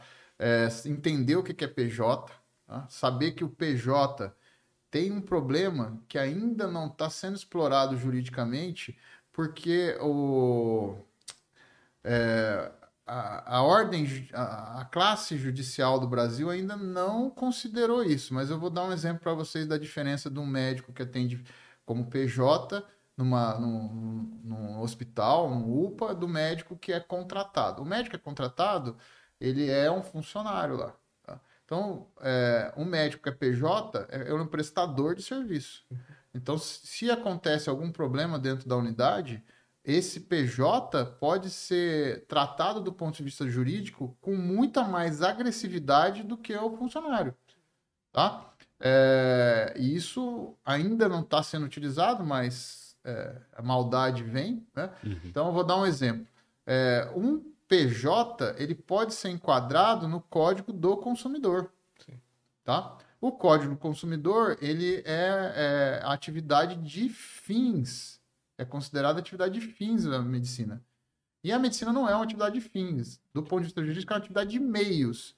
Então, quando o juiz analisa um, uma, uma situação de um evento adverso, ele, é, ele avalia do ponto de vista de meios. O médico fez tudo o que ele podia para a pessoa não ter aquele problema ou resolver, fez de tudo. Não, isso culmina em não haver negligência, imperícia é, é, ou imprudência. Um dos três. Tá? Não teve isso, o cara não é culpado. Agora, do ponto de vista da, do, do, da atividade de fins, não tem isso. Uhum. Então, então, aconteceu, aconteceu. O problema é se você vai ter que pagar para. E a, o PJ pode ser utilizado com esse meio. Então, esse é um, um problema que a gente enfrenta que ainda não está aparecendo. A gente só pensa no PJ do ponto de vista de remuneração. Tá? É, aí, quando a pessoa vai receber, eu só estou falando da remuneração, os meios que você recebe para vocês entenderem. Quando você vai receber como um, um, funcionário, tem vários descontos. Daí o médico pega aquela lá, por exemplo, o CLT. Então, você pega o CLT, o salário é quase a metade do PJ. Né? É 30%, 40%. Por quê? O empregador está pagando um monte de imposto, um monte de coisa, um monte de seguridade, um monte de coisa por trás lá. O PJ, você vai pagar um percentual bem menor. É, acho que é de 15% mais ou menos do salário. Então, hoje, vou dar um exemplo. No SAMU, é, um médico ganha em média 65 a 70 reais a hora como CLT. Tá? Uhum. E, é, só que a gente não contrata mais CLT há muito tempo. Tá? O PJ ganha de 95 reais por hora. Tá? É muito abaixo da média do mercado aí. Tá? Estou é, dando um exemplo uhum. mais baixo, por hora. Tá? Só uhum. que o PJ por hora é, recebe e acabou. Aí você vai pagar seu imposto. E aí, se, você, se a mulher engravidar, o problema é dela. Se ela não fez coisa, se o cara ficar doente, o problema é dele. Não, não tem como. Por quê? Ah, pessoal, ah, mas é cruel isso. É, tá no contrato. A, a, a, nossa a prestadora que, que cuida do SAMU não pode pagar isso aí, porque senão o Ministério Público vem, e fala, pô, por que você está pagando para ele? Caracteriza como vínculo empregatício, É. aí já era. Exatamente. É, então, tomem cuidado. Então, ó, Uhum. eu não sou nada, eu faço, eu, tra- eu trabalho PJ em alguns lugares, né? É, mas ah, vocês que estão começando, planejem. Então, separa aquele dinheiro lá, põe, ao invés de 15%, põe 30%, que é mais ou menos o que a gente paga de imposto de renda, 27,5% ainda. É, põe os 30%, tira 30%, considera que aquele dinheiro não existe Uhum. e guarda os 15% para você fazer um fundo de emergência. A UPJ tem que ter isso. E nenhum. Ó, eu juro para você, eu não conheço médico que tem. tá? Uhum. Não conheço. É, a maioria não tem. Tá? Nem sabe o que é isso. Fala fundo de emergência. Se bem que hoje, né, o, o pessoal do YouTube aí conseguiu melhorar bastante isso. Eu mesmo fui aprender anos depois. Anos depois, batendo cabeça. É, aí a remuneração média aqui na nossa região é de 90 é, PJ, né? Então a gente está falando horas PJ, vai de 90 a 150 reais a depender da especialidade que a pessoa tem no, na emergência, né? É, isso se a gente falar de plantão. tá? Uhum. Então os plantões variam nisso. né? É, e aí a gente falar da vida de médico mesmo, então, por exemplo, eu falei, o Mais Médico, todo mundo fala do Mais Médico aí mal. Eu não acho, acho que é um programa que talvez trazer o cubano seja questionável, mas o Mais Médico para nós, então se- eu até fa- falo, pô, você sai da faculdade, você passar no Mais Médico seria uma, uma assim, muito bom, Uhum. porque o cara vai ganhar 10 mil por mês, dá mais ou menos 10, entre 10 e 13 mil por mês. Vai conseguir dormir, o mais médico não tem plantão, né? O mais médico geralmente faz um trabalho muito mais tranquilo. Você não vai colocar em risco ninguém. Não tem ninguém do mais médico lá que vai pegar um caso que, se ele tomar uma atitude no PS lá, mata a pessoa. Né? Uhum. Fala, não sei entubar, não tenho segurança em entubar, vai lá, entuba e não consegue entubar, a pessoa morre. Isso vai traumatizar você é, vai trazer um problema, um transtorno grande, além de trazer, fazer mal para uma pessoa. Agora, num posto de saúde, não tem jeito de você fazer isso. né? Você não vai passar um vermífugo e a pessoa vai. né, você não estou menosprezando, pelo contrário, eu acho super importante o trabalho lá. É, então, para um recém-formado, esse seria muito legal. Aí, é, só que assim, eu tomo a semana inteira, eu não trabalho fim de semana. Eu não sei porque o pessoal fala tanto mal disso, é, alguns médicos. É, e dá para estudar para residência, porque a meta de vocês, é, recém-formados, é fazer uma residência médica, seja ela qual for, fazer uma residência, tá? Então, cara, a maioria, 90% do- das pessoas não consegue viver com 10, 12 mil reais por mês recém-formado. Pergunta para um advogado como é que ele faz para ganhar isso, um advogado recém-formado. Não tem. E o mais médico é praticamente você entregar a carteirinha lá e tá contratado, escolher o lugar. Não sei nem se tem prova, eu acho que não tem prova, eu não sei como é que funciona. Não sei como funciona. Mas é praticamente isso. Então, é, que, que profissão que tem essa possibilidade? E aí, você vai estudar esse período, né? Não sei, vai ficar. E tem mais médico em tudo quanto é lugar. Uhum. Grande São Paulo, tudo quanto é lugar. Até aqui em São José tem. Tem, tem, tem São José. Tem São José. É, então, assim, eu acho que é uma saída, nem que for para ir para um pouquinho longe, uma cidadezinha pequena, pô. né? E sempre, assim, ah, mas eu pode, pode ser a sua carreira. tá? Ah, porque, assim, para trabalhar é, na saúde básica, detenção básica, tá, pô. Você você vai se atualizando só com os, só com a plataforma do SUS de educação, que é muito boa, Uhum. e eles oferecem muito isso, vocês conseguem, é, conseguem ter uma qualidade de atendimento na atenção básica. Se seguir o que tem nas cartilhas do SUS, são ótimas, e nos cursos que eles têm, se chama UnaSUS, tem vários treinamentos que você pode fazer. Eu mesmo já fiz um monte, tá? É, vai fazendo aquilo lá, ah, eu não quero mais fazer residência, beleza, mas fica nisso. Uhum. É, vai para uma cidade pequena, você vai virar um médico de lá, e aí você pode até abrir um consultório lá para atender coisa. A pessoa quer passar particular, quer fazer alguma coisa, e ter uma renda extra, né? Uhum. Mas você consegue seguir uma carreira. Eu acho que o próximo passo é transformar a carreira do mais médico no próximo etapa. Ah, não, mas eu quero morar na cidadezinha pequena. Não sei se vocês já viram um filme, é, Doutor Las Vegas, Doutor Hollywood. Assista esse filme, Doutor Hollywood. Doutor, não é um problema só do Brasil.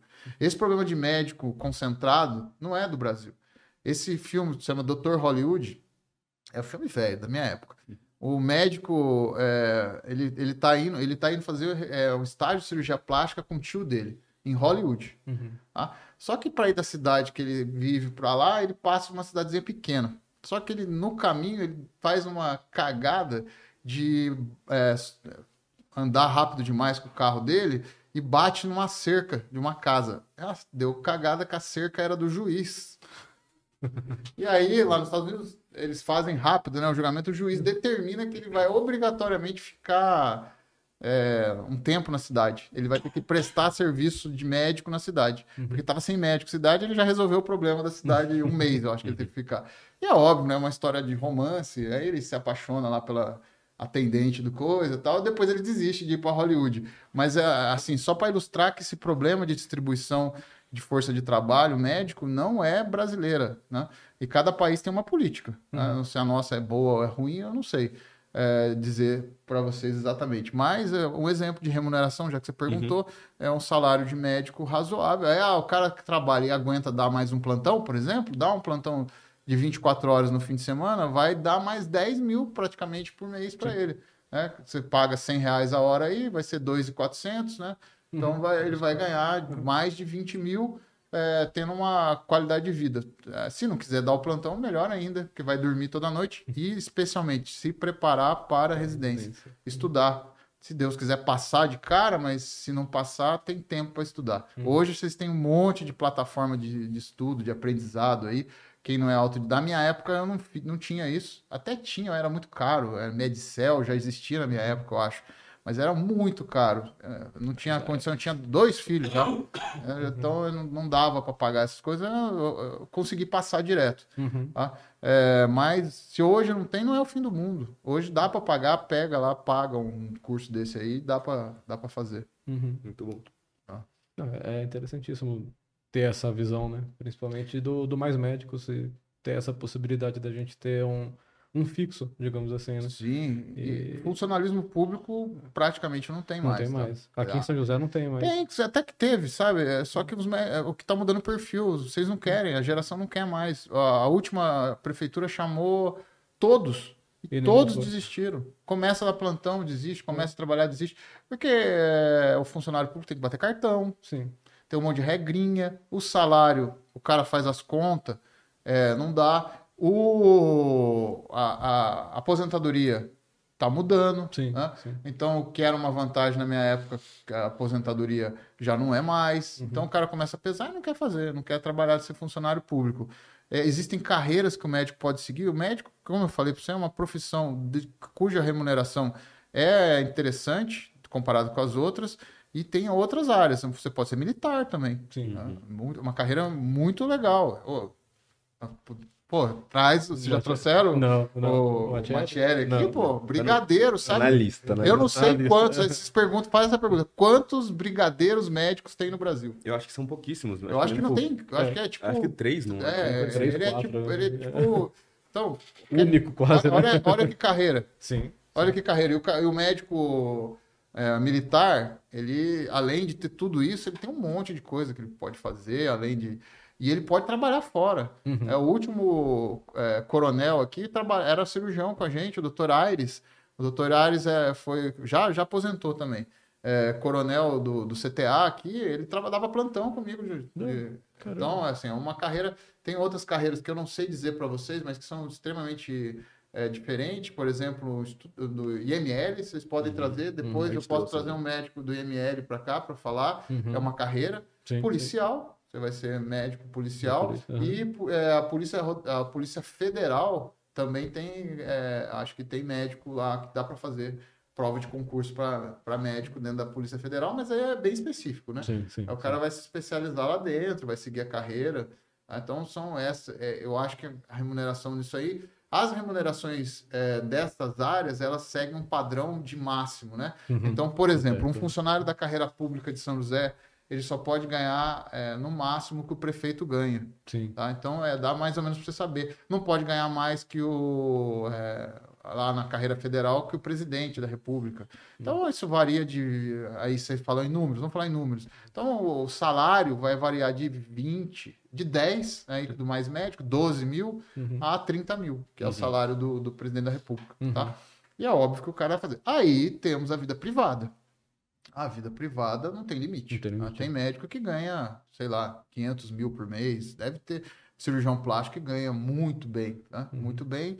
Mas aí isso é uma carreira que a pessoa À vai ter que parte, seguir, é. né? Ele vai ter que seguir isso aí. Tem, tem cirurgião bariátrico em São Paulo que ganha muito bem. tá? Uhum. Então tem cirurgião bariátrico que faz 10 cirurgias bariátricas por dia, cobra é, 20 pau por, do mínimo, de Uhum. 20 a 60 mil por cirurgia. É óbvio que ele não faz todas particulares, Uhum. mas ele consegue ter uma remuneração muito alta. tá? Uhum. Então, é, por isso que eu falo, de- independente da trilha que vocês forem seguir, tem trilhas muito boas para seguir como médico. Pode ser político. Se vocês quiserem trazer o nosso deputado estadual aqui, eu convido é, ele- Eu tô em con- conversações. assim. Eu vou, eu vou conversar com ele, porque ele, ele deve ter algumas limitações É, relacionadas complicado, à horário, posição dele. Aham. O Dr. Elton, Sim. é, vou, já então vou falar dele. O Dr. Elton, ele, ele foi médico formado em Taubaté também, seguiu Uhum. mais ou menos o caminho que eu e o Flávio seguimos. Ele fez residência de cirurgia geral conosco ali, ele é da segunda turma, o Flávio é da terceira. Ah, tá. Eu sou da primeira, o Elton é da segunda e o Flávio é da terceira. E é, depois, ele é muito religioso, né? Ele, eu não lembro nem que igreja que é dele, eu acho Igreja que é a da igreja da cidade. cidade, isso, ele é muito religioso, muito mesmo. É, e aí, é, por conta desse envolvimento social que ele tem, tudo, ele resolveu ir para a carreira política. que- Aí ele virou vereador daqui, vocês sabem qual que era o número dele? 15192. 192 por causa do, Do- número do, do SAMU, SAMU. porque ele era médico do SAMU. Que legal. É, foi eleito, depois foi eleito pela segunda vez e agora foi eleito deputado, federal, né? Uhum. Então é importante, infelizmente, a gente só tem ele mais uma, Letícia, né? É, a- a gente foi meio burro, eu acho, nessa questão de eleição, não elegemos mais Os deputados. daqui, né? E nenhum deputado federal da nossa região. O nosso deputado, que era o Cury, não O conseguiu Cury não, fazer. não entrou? Não fez, né? infelizmente não. Então, é, assim, como é que pode uma região igual o Vale do Paraíba não, ter Não. um representante é, federal? É complicado. triste. Pra gente é ruim. É né? triste. Tem Bragança, né? Um representante de Bragança que eu não sei o nome. Mas tinha que ter um daqui, Daqui, de São José, né? Da nossa cidade. Também. Pelo menos o vice-governador é o nosso É, ex-prefeito. nossos prefeitos, sim. Uhum. O, Mas o eu vou falar com ele. Eu conversei com ele, é, mandei mensagem lá no, no Instagram. Ele falou: ah, me passa seu número aí, é corrido, mas eu topo sim. Então a gente tá, tá vendo realmente, a agenda dele deve ser Ele é segunda e sexta, só que eu acho que ele pode. Não sei Entendi. se vocês gravam nesse dia. aí. A A gente gente grava grava quando ele puder. quiser. Exatamente. É porque o Elton, ele, ele. Eu opero com ele, né? Ele é minha dupla de cirurgia. Então ele continua nossa, operando. legal. Ele continua operando. Eu, o Elton e o E Flávio. o Flávio, ah, legal. Não, legal. que trio, né? Que Não, trio. perfeito. Trio pesado. Quando ele Vou quiser, ele, vou quando ele quiser, ele. estaremos Falar aqui. pra ele. A gente pode Maravilha. ir para as perguntas do Instagram? Vamos, então vamos deixar o clima até um pouco mais descontraído. Vamos abrindo aqui. E aí eu vou separando as perguntas aqui do Instagram. que Algumas pessoas perguntaram. É, alguma, algum desses pontos a gente já até já tratou, mas é só pra gente revisar. Então, é, a pergunta, a primeira pergunta, como você fez pra suportar a residência de cirurgia? Porque todo mundo sabe que cirurgia, a residência é bem pesada, assim. Ó, eu vou falar pra você que é, eu gostava. É, a gente vicia. É igual Uhum. jogar videogame lá à noite. Você, você- a dopamina, eu gostava. Uhum, Eu acostumei. Tanto entendi. que eu não consigo dormir. É, condicionamento, Uhum, disciplina, que é o, o residente de cirurgia tem, tá? uhum. Óbvio, tinha dia que eu ficava, assim, eu já cheguei a dormir na frente do doente. E engraçado, é, não sei se algum médico já contou isso, acho que todos os médicos já dormiram na frente de doente em plantão, mas quando você dorme na frente do doente, eu não sei se vocês já viram na, é, na neurologia, tem um sintoma do paciente é, neurológico, chama micrografia. Micrografia. É, você vai escrevendo e sua letra vai ficando pequenininha, pequenininha, pequenininha, pequenininha, desaparece. Quando você dorme trabalhando, acontece isso. Eu, eu me lembro claramente de três vezes que eu dormi na frente do doente. E a impressão que você tem é de que você ficou horas dormindo. E, Uhum. tipo, não, você não dormiu, você acha que você dá uma apagada, você acorda. Você não, é como se tivesse um apagão. Então, isso é muito ruim. Isso não era para acontecer. tá? Uhum. É, mas você tem um apagão, você não sabe o que o cara falou, o que, que sintoma que ele teve. Caralho. Aí você vai ler o que você escreveu, você não entende também não nada que tá escrito. Então, é, isso é muito ruim. Realmente, o que ela tá falando é, é ruim. Eu, é, do ponto de vista de saúde, foi péssimo para mim. Eu Uhum. sempre fui hipertenso. Eu cheguei a pesar 118 quilos na época da residente. Foi a época que eu fiquei mais obeso, tá? Então, é, realmente, o que ela tá perguntando é, não é fácil. É bem ruim. Ah, Então, por exemplo, eu negligenciei completamente a minha saúde, é, é, piorei da obesidade, sempre fui obeso, mas na residência cheguei a 118 quilos, já tinha indicação de bariátrica, Uhum. é, na época, né? É, Se, se eu fosse considerar, eu nunca fiz em mim, nunca fui operado, mas nessa, se hoje eu teria indicação de bariátrica. É, e fiquei com problema de insônia pro resto da vida. Uhum. Tá? Então, é, vamos dizer que é tipo um trauma, soldados de guerra que volta do coisa, trauma pós. Isso fica, né? Uhum. Então, é, a tendência atual é de melhorar isso, né? Com essas questões de horário, diminuiu bastante, mas ainda é uma residência bem pesada. Tá? É, o jeito é tentar, ao máximo, fazer o mínimo de plantão fora possível. Máximo, tá? Então, isso assim deveria ser. Eu, eu fazia muito plantão fora porque eu tinha dois filhos, né? Uhum. É, então, eu não me planejei. Lembra que eu Uhum. falei? Falhar em planejar é planejar em falhar. Então, eu não planejei. Então, é, eu era muito responsável de querer as, das coisas certas, tudo paga. E aí, não, não me planejei. E a bolsa da residência, eu acho que hoje é 3.200 reais, alguma coisa assim. É bem básica. É pro cara, é bolsa de residência. Não é salário. tá? Uhum. É pro cara sobreviver. Uhum. Sim, eh, dá para sobreviver com 3.200 normalmente, né? É lógico que com dois filhos e família é mais difícil. Aí, Então você tem que dar plantão. Então, é... respondendo objetivamente para ela, fazer atividade física, tentar manter uma alimentação adequada, tudo que eu não fiz, tá? Eu tô falando para ela, mas eu não fiz. Tudo ao contrário do que eu fiz. A alimentação adequada, acompanhamento psicológico, se for possível, tá? Uhum. Eu nunca fui no psicólogo na minha vida. Depois de anos, velho, eu tive um burnout, dois anos no meio da pandemia, e aí tive que passar com a psicóloga seis meses. Ajuda bastante, tá bom? Então, se for possível, nas residências tem acompanhamento psicológico, só que os residentes não vão, acho que não dá tempo. e, por último, planejamento financeiro. Então, se for possível postergar algumas coisas, por exemplo, carro, né? É, casa, posterga para depois da sua formação, tá? Mesmo é, atrasar isso vai ser muito melhor. Você vai preservar sua saúde. Nossa, excelente, excelente. São dicas que a gente não recebe no, no dia a dia. É, e falando em dia a dia, como é o dia a dia de um residente de cirurgia? Tá. O residente de cirurgia ele tem vários estágios, né? Então tem estágios que são mais fáceis, mas o básico dele é passar visita de manhã, tá? Então ir visita de manhã é bem cedo. Uhum. Porque o residente de cirurgia se ferra. Por quê? Ele tem que operar. Ele tá ali para operar. Ele quer operar bastante, né? Ele quer aprender a indicar, aprender as complicações e eu poder operar. Só que a cirurgia começa às sete da manhã. E sete da manhã já tem que estar passado visita. Uhum. Então, normalmente, o residente da cirurgia chega às 5, 4 horas da manhã. No começo, quando ele não tem, vocês saem da faculdade, vocês não têm. é, vocês começam. Quem começa não tem muito Tá traquejo, né? Aprender aquilo lá. Então, tem que, vai que você. No começo, os caras chegam 3 e meia, 4 horas. Depois que você fica bom, 5 horas da manhã, porque daí no outro dia você já deixa tudo preparado para o próximo dia, já vai. Uhum. Daí você passa a visita e vai para o centro cirúrgico. Passa a manhã inteira operando, tá? À tarde, se você tiver no estágio de atividade cirúrgica, também tem cirurgia. Tem cirurgia que dura bastante tempo. No fim da tarde, volta para a enfermaria para ver o doente e vai embora lá pelas 5, 6, 7 horas da noite, tá?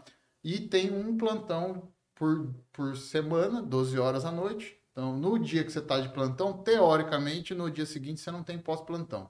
Uhum. O que, que acontece na cirurgia geral? Muitas vezes esse pós-plantão, se ele não fizer, o outro colega tá lascado. Uhum. Porque o cara que tá no dia, ele, ele vai acumular o serviço do outro, então tem que Uhum. passar a visita no- nos pacientes. Então Uhum. acaba que eles fazem um acordo que ele vai lá e passa a visita. Tá? É, ajuda na visita. Sim, tá? sim. Ele vai embora mais cedo para dormir em casa, para tentar descansar. Tá? É, e aí tem um plantão, acho que é um plantão por mês, ou, ou dois plantões por mês de fim de semana, que é um Uhum. plantão de 24 horas. Isso aí é um modelo geral da cirurgia geral. Uhum. Tá? Aí ele vai passar em estágios. Aí vai ter o estágio da urologia, tem o estágio, é, tem estágios fora, às vezes eles fazem na Santa Casa, né? Uhum. E é, aí cada estágio é adaptado, mas nesse modelo, passar visita Uhum. é, na enfermaria e operar os doentes. E tem os ambulatórios. Aí esses ambulatórios são encaixados durante a semana, tá? Então, é, como geralmente tem dois ou três residentes, um vai para o ambulatório, porque ele também tem que aprender a cuidar das complicações pós-operatórias, a definir o planejamento cirúrgico do paciente. Então, tem que fazer ambulatório. Muito bom. Legal. Vai comendo aí que eu vou Nossa, fazendo as outras. tá então. cheirosa, Vai, então. Tô vontade. Fica à vontade também. Tá bom? Vai. Tranquilo. É, perguntaram aqui qual que é a cirurgia que mais faz durante a residência. É, ah, isso é interessante porque tem uma norma para isso, tá bom? É, se o residente entrar na internet, tem um documento do MEC que explica para cada especialidade, e tem o da cirurgia geral, de qual o mínimo de cirurgias que eles têm que fazer. Mas assim, é mínimo é muito pouco lá. Então, é, se não me engano, por exemplo, drenagem de tórax são seis. Cara, o residente faz seis drenagens de tórax no hospital municipal, acho que em três meses. Três meses de residência ele já bateu a meta e já dobrou. Tá? É, mas o que mais vai fazer na urgência é a apendicectomia. Isso com certeza. Seguido de laparotomia por trauma, tá? É, na urgência.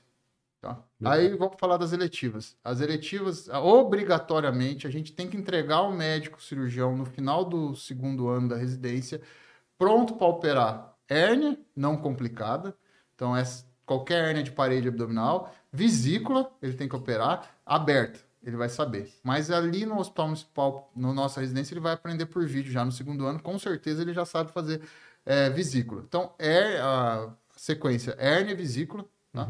e hemorroida. Hemorroida também, É, na não. geral. Isso, tem que saber essas três. Legal. Aí a gente tem uma sofisticaçãozinha que é a hernia de ato, tá? que é a doença do refluxo gastroesofágico. Também é uma cirurgia letiva que a gente faz razoavelmente bastante. E aí o residente aprende também por vídeo. Mas aí já é mais pro terceiro ano da residência, que agora a residência de cirurgia geral são três anos, anos, tá? né? Não são mais dois anos. Aí no R3 ele vai começar a fazer cirurgia oncológicas, né? Então vai fazer a colectomia é, esquerda, colecto- começa pela direita, que é mais fácil, depois a esquerda, aberta, sempre aberta, gastrectomia, tá? E o nosso R3 no final até consegue já aprender, já começa a fazer pancreatectomia, tá? Começa pelo menos a acompanhar. Mas ele vai sair do R3 sabendo fazer pelo menos essas cinco ah, trauma, né? Vai saber resolver. Hérnia, vesícula, hérnia de ato ele vai saber fazer, e colectomia direita, esquerda, e gastrectomia. Perfeito, maravilha. E aí perguntaram se durante a cirurgia ele realmente opera ou se ele instrumenta como que funciona essa divisão entre os residentes. Quem que vai operar agora, quem que não vai, como que funciona. É, existe algumas. É, o aprendizado ele vai por sequência, né? Então a gente, o preceptor de cirurgia, ele sabe perceber a capacidade do residente de fazer determinada coisa. Basicamente, a gente opera com a mão do residente. Tá? Então a gente fica ali, já sabe é mais ou menos aquele professor bom lá de, de direção que tenha, consegue frear tudo, né? É, então, quem vai determinar isso? Mas, falando da nossa residência, ela tem um volume gigantesco de cirurgia, é muito grande. Então, não tem essa competição entre residentes, tá? É, na verdade, é, geralmente só tem o residente e nas cirurgias normais que eu falei aqui para vocês, na maioria delas fica o residente com o preceptor, praticamente operando. Aí o que, que acontece? É muito importante, e aí forma, vocês já devem ter ouvido falar que a gente aprende X% lendo, tantos por cento, né? E o que melhor é ensinando. Então, com esse objetivo, a partir do final do R2, do segundo semestre do R2, o R2 já começa a operar com o R1. tá? E eles são é, estimulados a deixar o R1 operar, por exemplo. é, então vamos lá, dizer o que, que é. Visi- é, é, R1 faz hérnia simples, não recidivada, é, apendicectomia. Obviamente, isso a partir do segundo semestre. No primeiro semestre ele vai estar praticamente aprendendo a fazer, né? No segundo semestre ele começa a fazer. É, vesículas é, abertas, tá? E é, o R2 é estimulado a fazer como sendo o preceptor dele, nesse caso. Tem um preceptor lá no centro cirúrgico, né? O médico responsável, mas ele começa a fazer essas coisas, entendeu? Perfeito. Nossa, muito legal. Perfeito. Eu acho que esse conteúdo aqui vai ser muito útil pra quem tem interesse em fazer residência aqui em São José. É, ah, gente, cirurgia geral mesmo, não só aqui, É. mas Em especial olhem aqui, né? É, Olhem com carinho pra cá, que aqui é bom a formação. É, perguntaram os pontos primordiais para um bom currículo na residência. Você falou que não tem mais análise de currículo aqui, né? Mas a gente pode falar sobre o que, que tem que ter, tá? Porque a gente já utilizou, na minha época, eu fazia parte da banca de, de seleção do residente. É, eu, Flávio e a equipe da época, que eram os nossos chefes, né? É, o que, que tinha que ter? O MEC tem uma é, dá para achar na internet Sim, também. sim, um Tem um documento que fala, né? Então é uma língua estrangeira, né? mas vale muito pouco, acho que é meio ponto, Meio ponto. Uhum. de três pontos. Eu acho, se não me engano, são sete pontos é, da prova teórica e os outros três pontos ó, pode fazer um monte de coisa. Desde Análise o de OSC, currículo, análise de uhum. currículo, parará, parará. Mas lá do currículo acho que era meio ponto, de 10, eu acho. É, mas aí tinha estágio extracurricular, é, com certificação comprovada, né? Tem lá um monte de regrinha, esse valia bastante, acho que era um ponto. Valia o dobro até de coisa. Publicação. Uhum. Então, uma publicação em qualquer revista, tá? eles não, não tenha isso, valia acho que um ponto também. Tá? E aí, a análise geral do, do, do, do restante aí é, eram as notas. Então, Legal. tinha, porque no currículo, quando você recebe no final, sai aquelas notinhas lá que a gente põe lá, aquelas. Uhum. então, A é, média, geral, Isso, tudo, tudo, mais. tudo Uhum. aquilo lá bonitinho. sai. Uhum. Então dá para usar aquilo lá também. Mas é de uma Tá. maneira geral, né? As notas, ou vocês pegam uma matéria e avalia mais assim, ah, tem, é voltado pra cirurgia, vou pegar essa nota. Então a gente avaliava é, coisa mais é, específica. Opa, me ferrei. Mas é, hoje não tem mais isso, a maioria não tem. A maioria não tem. As, as grandes residências clássicas que tem. Sim. Tipo USP, Unicamp, É, esses lugares, até porque eles tentam. Uhum. É, Manter os deles. né? exatamente. Uhum. tá? Não sei se eles estão errados. Tá? Eu não sei. É. tá? Você, você imagina você lá, chefe do serviço de lá. Uhum. Você vai preferir. Você deu aula É, pro. sim. Eu dei Você aula pra sabe você como que é a cara, vida inteira. é. Se eu tivesse essa oportunidade aqui, é, eu ia tentar me vigiar a Uhum. não influenciar para escolher os Sim. alunos da São José, das duas faculdades. É. Então é melhor que nem tenha, porque se, ia ser dif- é, é um pouco difícil, né? Uhum. Você tirar isso, né? Você Ser fica se vigiando, né? Uhum. Então é, não tem, mas nessas grandes tem. Sim. Tá? sim. Nessas grandes sempre tem entrado, viu? Principalmente depois da residência. Os nossos residentes aqui de São José, todos, quase, quase todos passaram em residência fora aí. Fazer O plástica, R4, né? uro tal. Então eles têm conseguido continuar. Legal, legal, perfeito. Você quer fazer a última? ou Posso Ah, fazer? tem, tem uma, a última aqui que é uma, era uma dúvida até que eu tenho, que a gente Uhum. conversou com o Flávio, mas é muito importante sua opinião também. Cirurgião geral tem público para abrir consultório? Tem, tem sim. Tem. É, hoje, o cirurgião geral faz vários procedimentos, né? Uhum. Tem bastante. O problema é que consultório, é, a competição é grande, né? O consultório, como eu falei para vocês, a administração dele é bem complexa, Uhum. bem comple- Eu já tive, eu e o Flávio já tivemos três consultórios. tá? Eu vou dar um exemplo para vocês. Eu tive um, eu- a gente, a gente tinha um consultório em sociedade com os outros colegas nossos e a gente fechou é, o consultório. Não lembro nem o motivo. E aí tava tudo certo, tudo passado, tudo certinho. Ah, as funcionárias foram tudo pago certinho. Um mês depois, a funcionária, uma das funcionárias estava grávida, não foi culpa dela. Ela estava grávida, eu não sabia, estava grávida. E já estava grávida naquela época. Teve que recalcular um monte de coisa, entendeu? Uhum. Então é assim, é empreendedorismo, tá? Então você tem que se dedicar ao consultório. Hoje tem que ter um pouco de conhecimento de marketing, né? Uhum. porque para ou contratar alguém, isso é caro, você tem alto custo. E assim, é difícil você credenciar em convênio médico, tá? Os convênios é, não credenciam, tá? É, então, para você fazer particular, é um problema. Por que, que eu tô falando isso? Porque é muito mais fácil abrir um consultório de qualquer área clínica. Uhum. Porque o cara vai lá, paga a consulta, que seja 500 reais, sei lá, qualquer preço lá, o valor, é, mas ele não vai ter que operar. Uhum. E o cirurgião indica cirurgia, como é que você vai fazer? Uma cirurgia mais simples aí, vamos falar, uma vesícula. É uma vesícula particular. É, só com o hospital, o paciente vai gastar de 3 a 5 mil reais, a depender de onde ele quiser. E aí a margem para cobrança nossa é muito pequena. Né? Então, se você vai apertar, a pessoa não vai ter dinheiro para pagar é, o tratamento. Uhum. É, há os convênios, dificuldade de credenciar, tá? e o pagamento do convênio é muito baixo. Então, vou dar uma média de valor pago, de preço pago por consulta no convênio aí. A PM de São José solta a cada dois meses no caderninho dela lá, tá entre 70 reais e 120 reais, mas com a média para 70, Uhum. mais para Sim. 70 reais. Aí você faz 70 reais, o cara tem direito a retorno. Uhum. Então, na verdade, é metade desse preço. Né? Uhum. Então, dá lá que seja 40 reais a consulta. Tá? Então, para você ter um.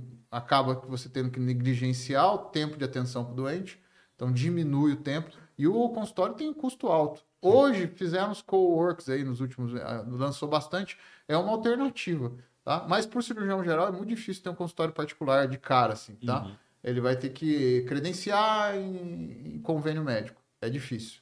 Eu e o Flávio e o Elton, todos nós, durante anos, mandamos carta para o convênio, é difícil eles liberarem, tá? Uhum. É, o, o- a margem é baixa e o risco é relativamente considerável, né? Porque se você for montar o consultório você mesmo, você- a gente não tem formação em administração. Sim.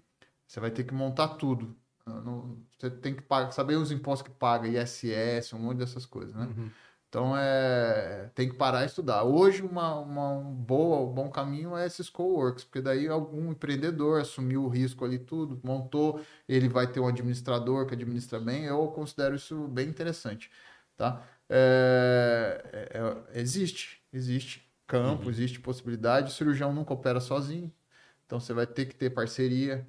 Ah, então já quando tem alguém junto já é mais uma coisa que você vai ter que buscar. Uhum. Ah, então, geralmente, o que, que acontece? O cara forma de cirurgia geral, se ele não fizer uma especialidade, ele acaba trabalhando com um grupo. Uhum. Então, tem, sempre precisa de um, alguém para ajudar a operar. Ele começa a ajudar a operar, e aí ele começa a atender ali no consultório de algum cirurgião mais antigo.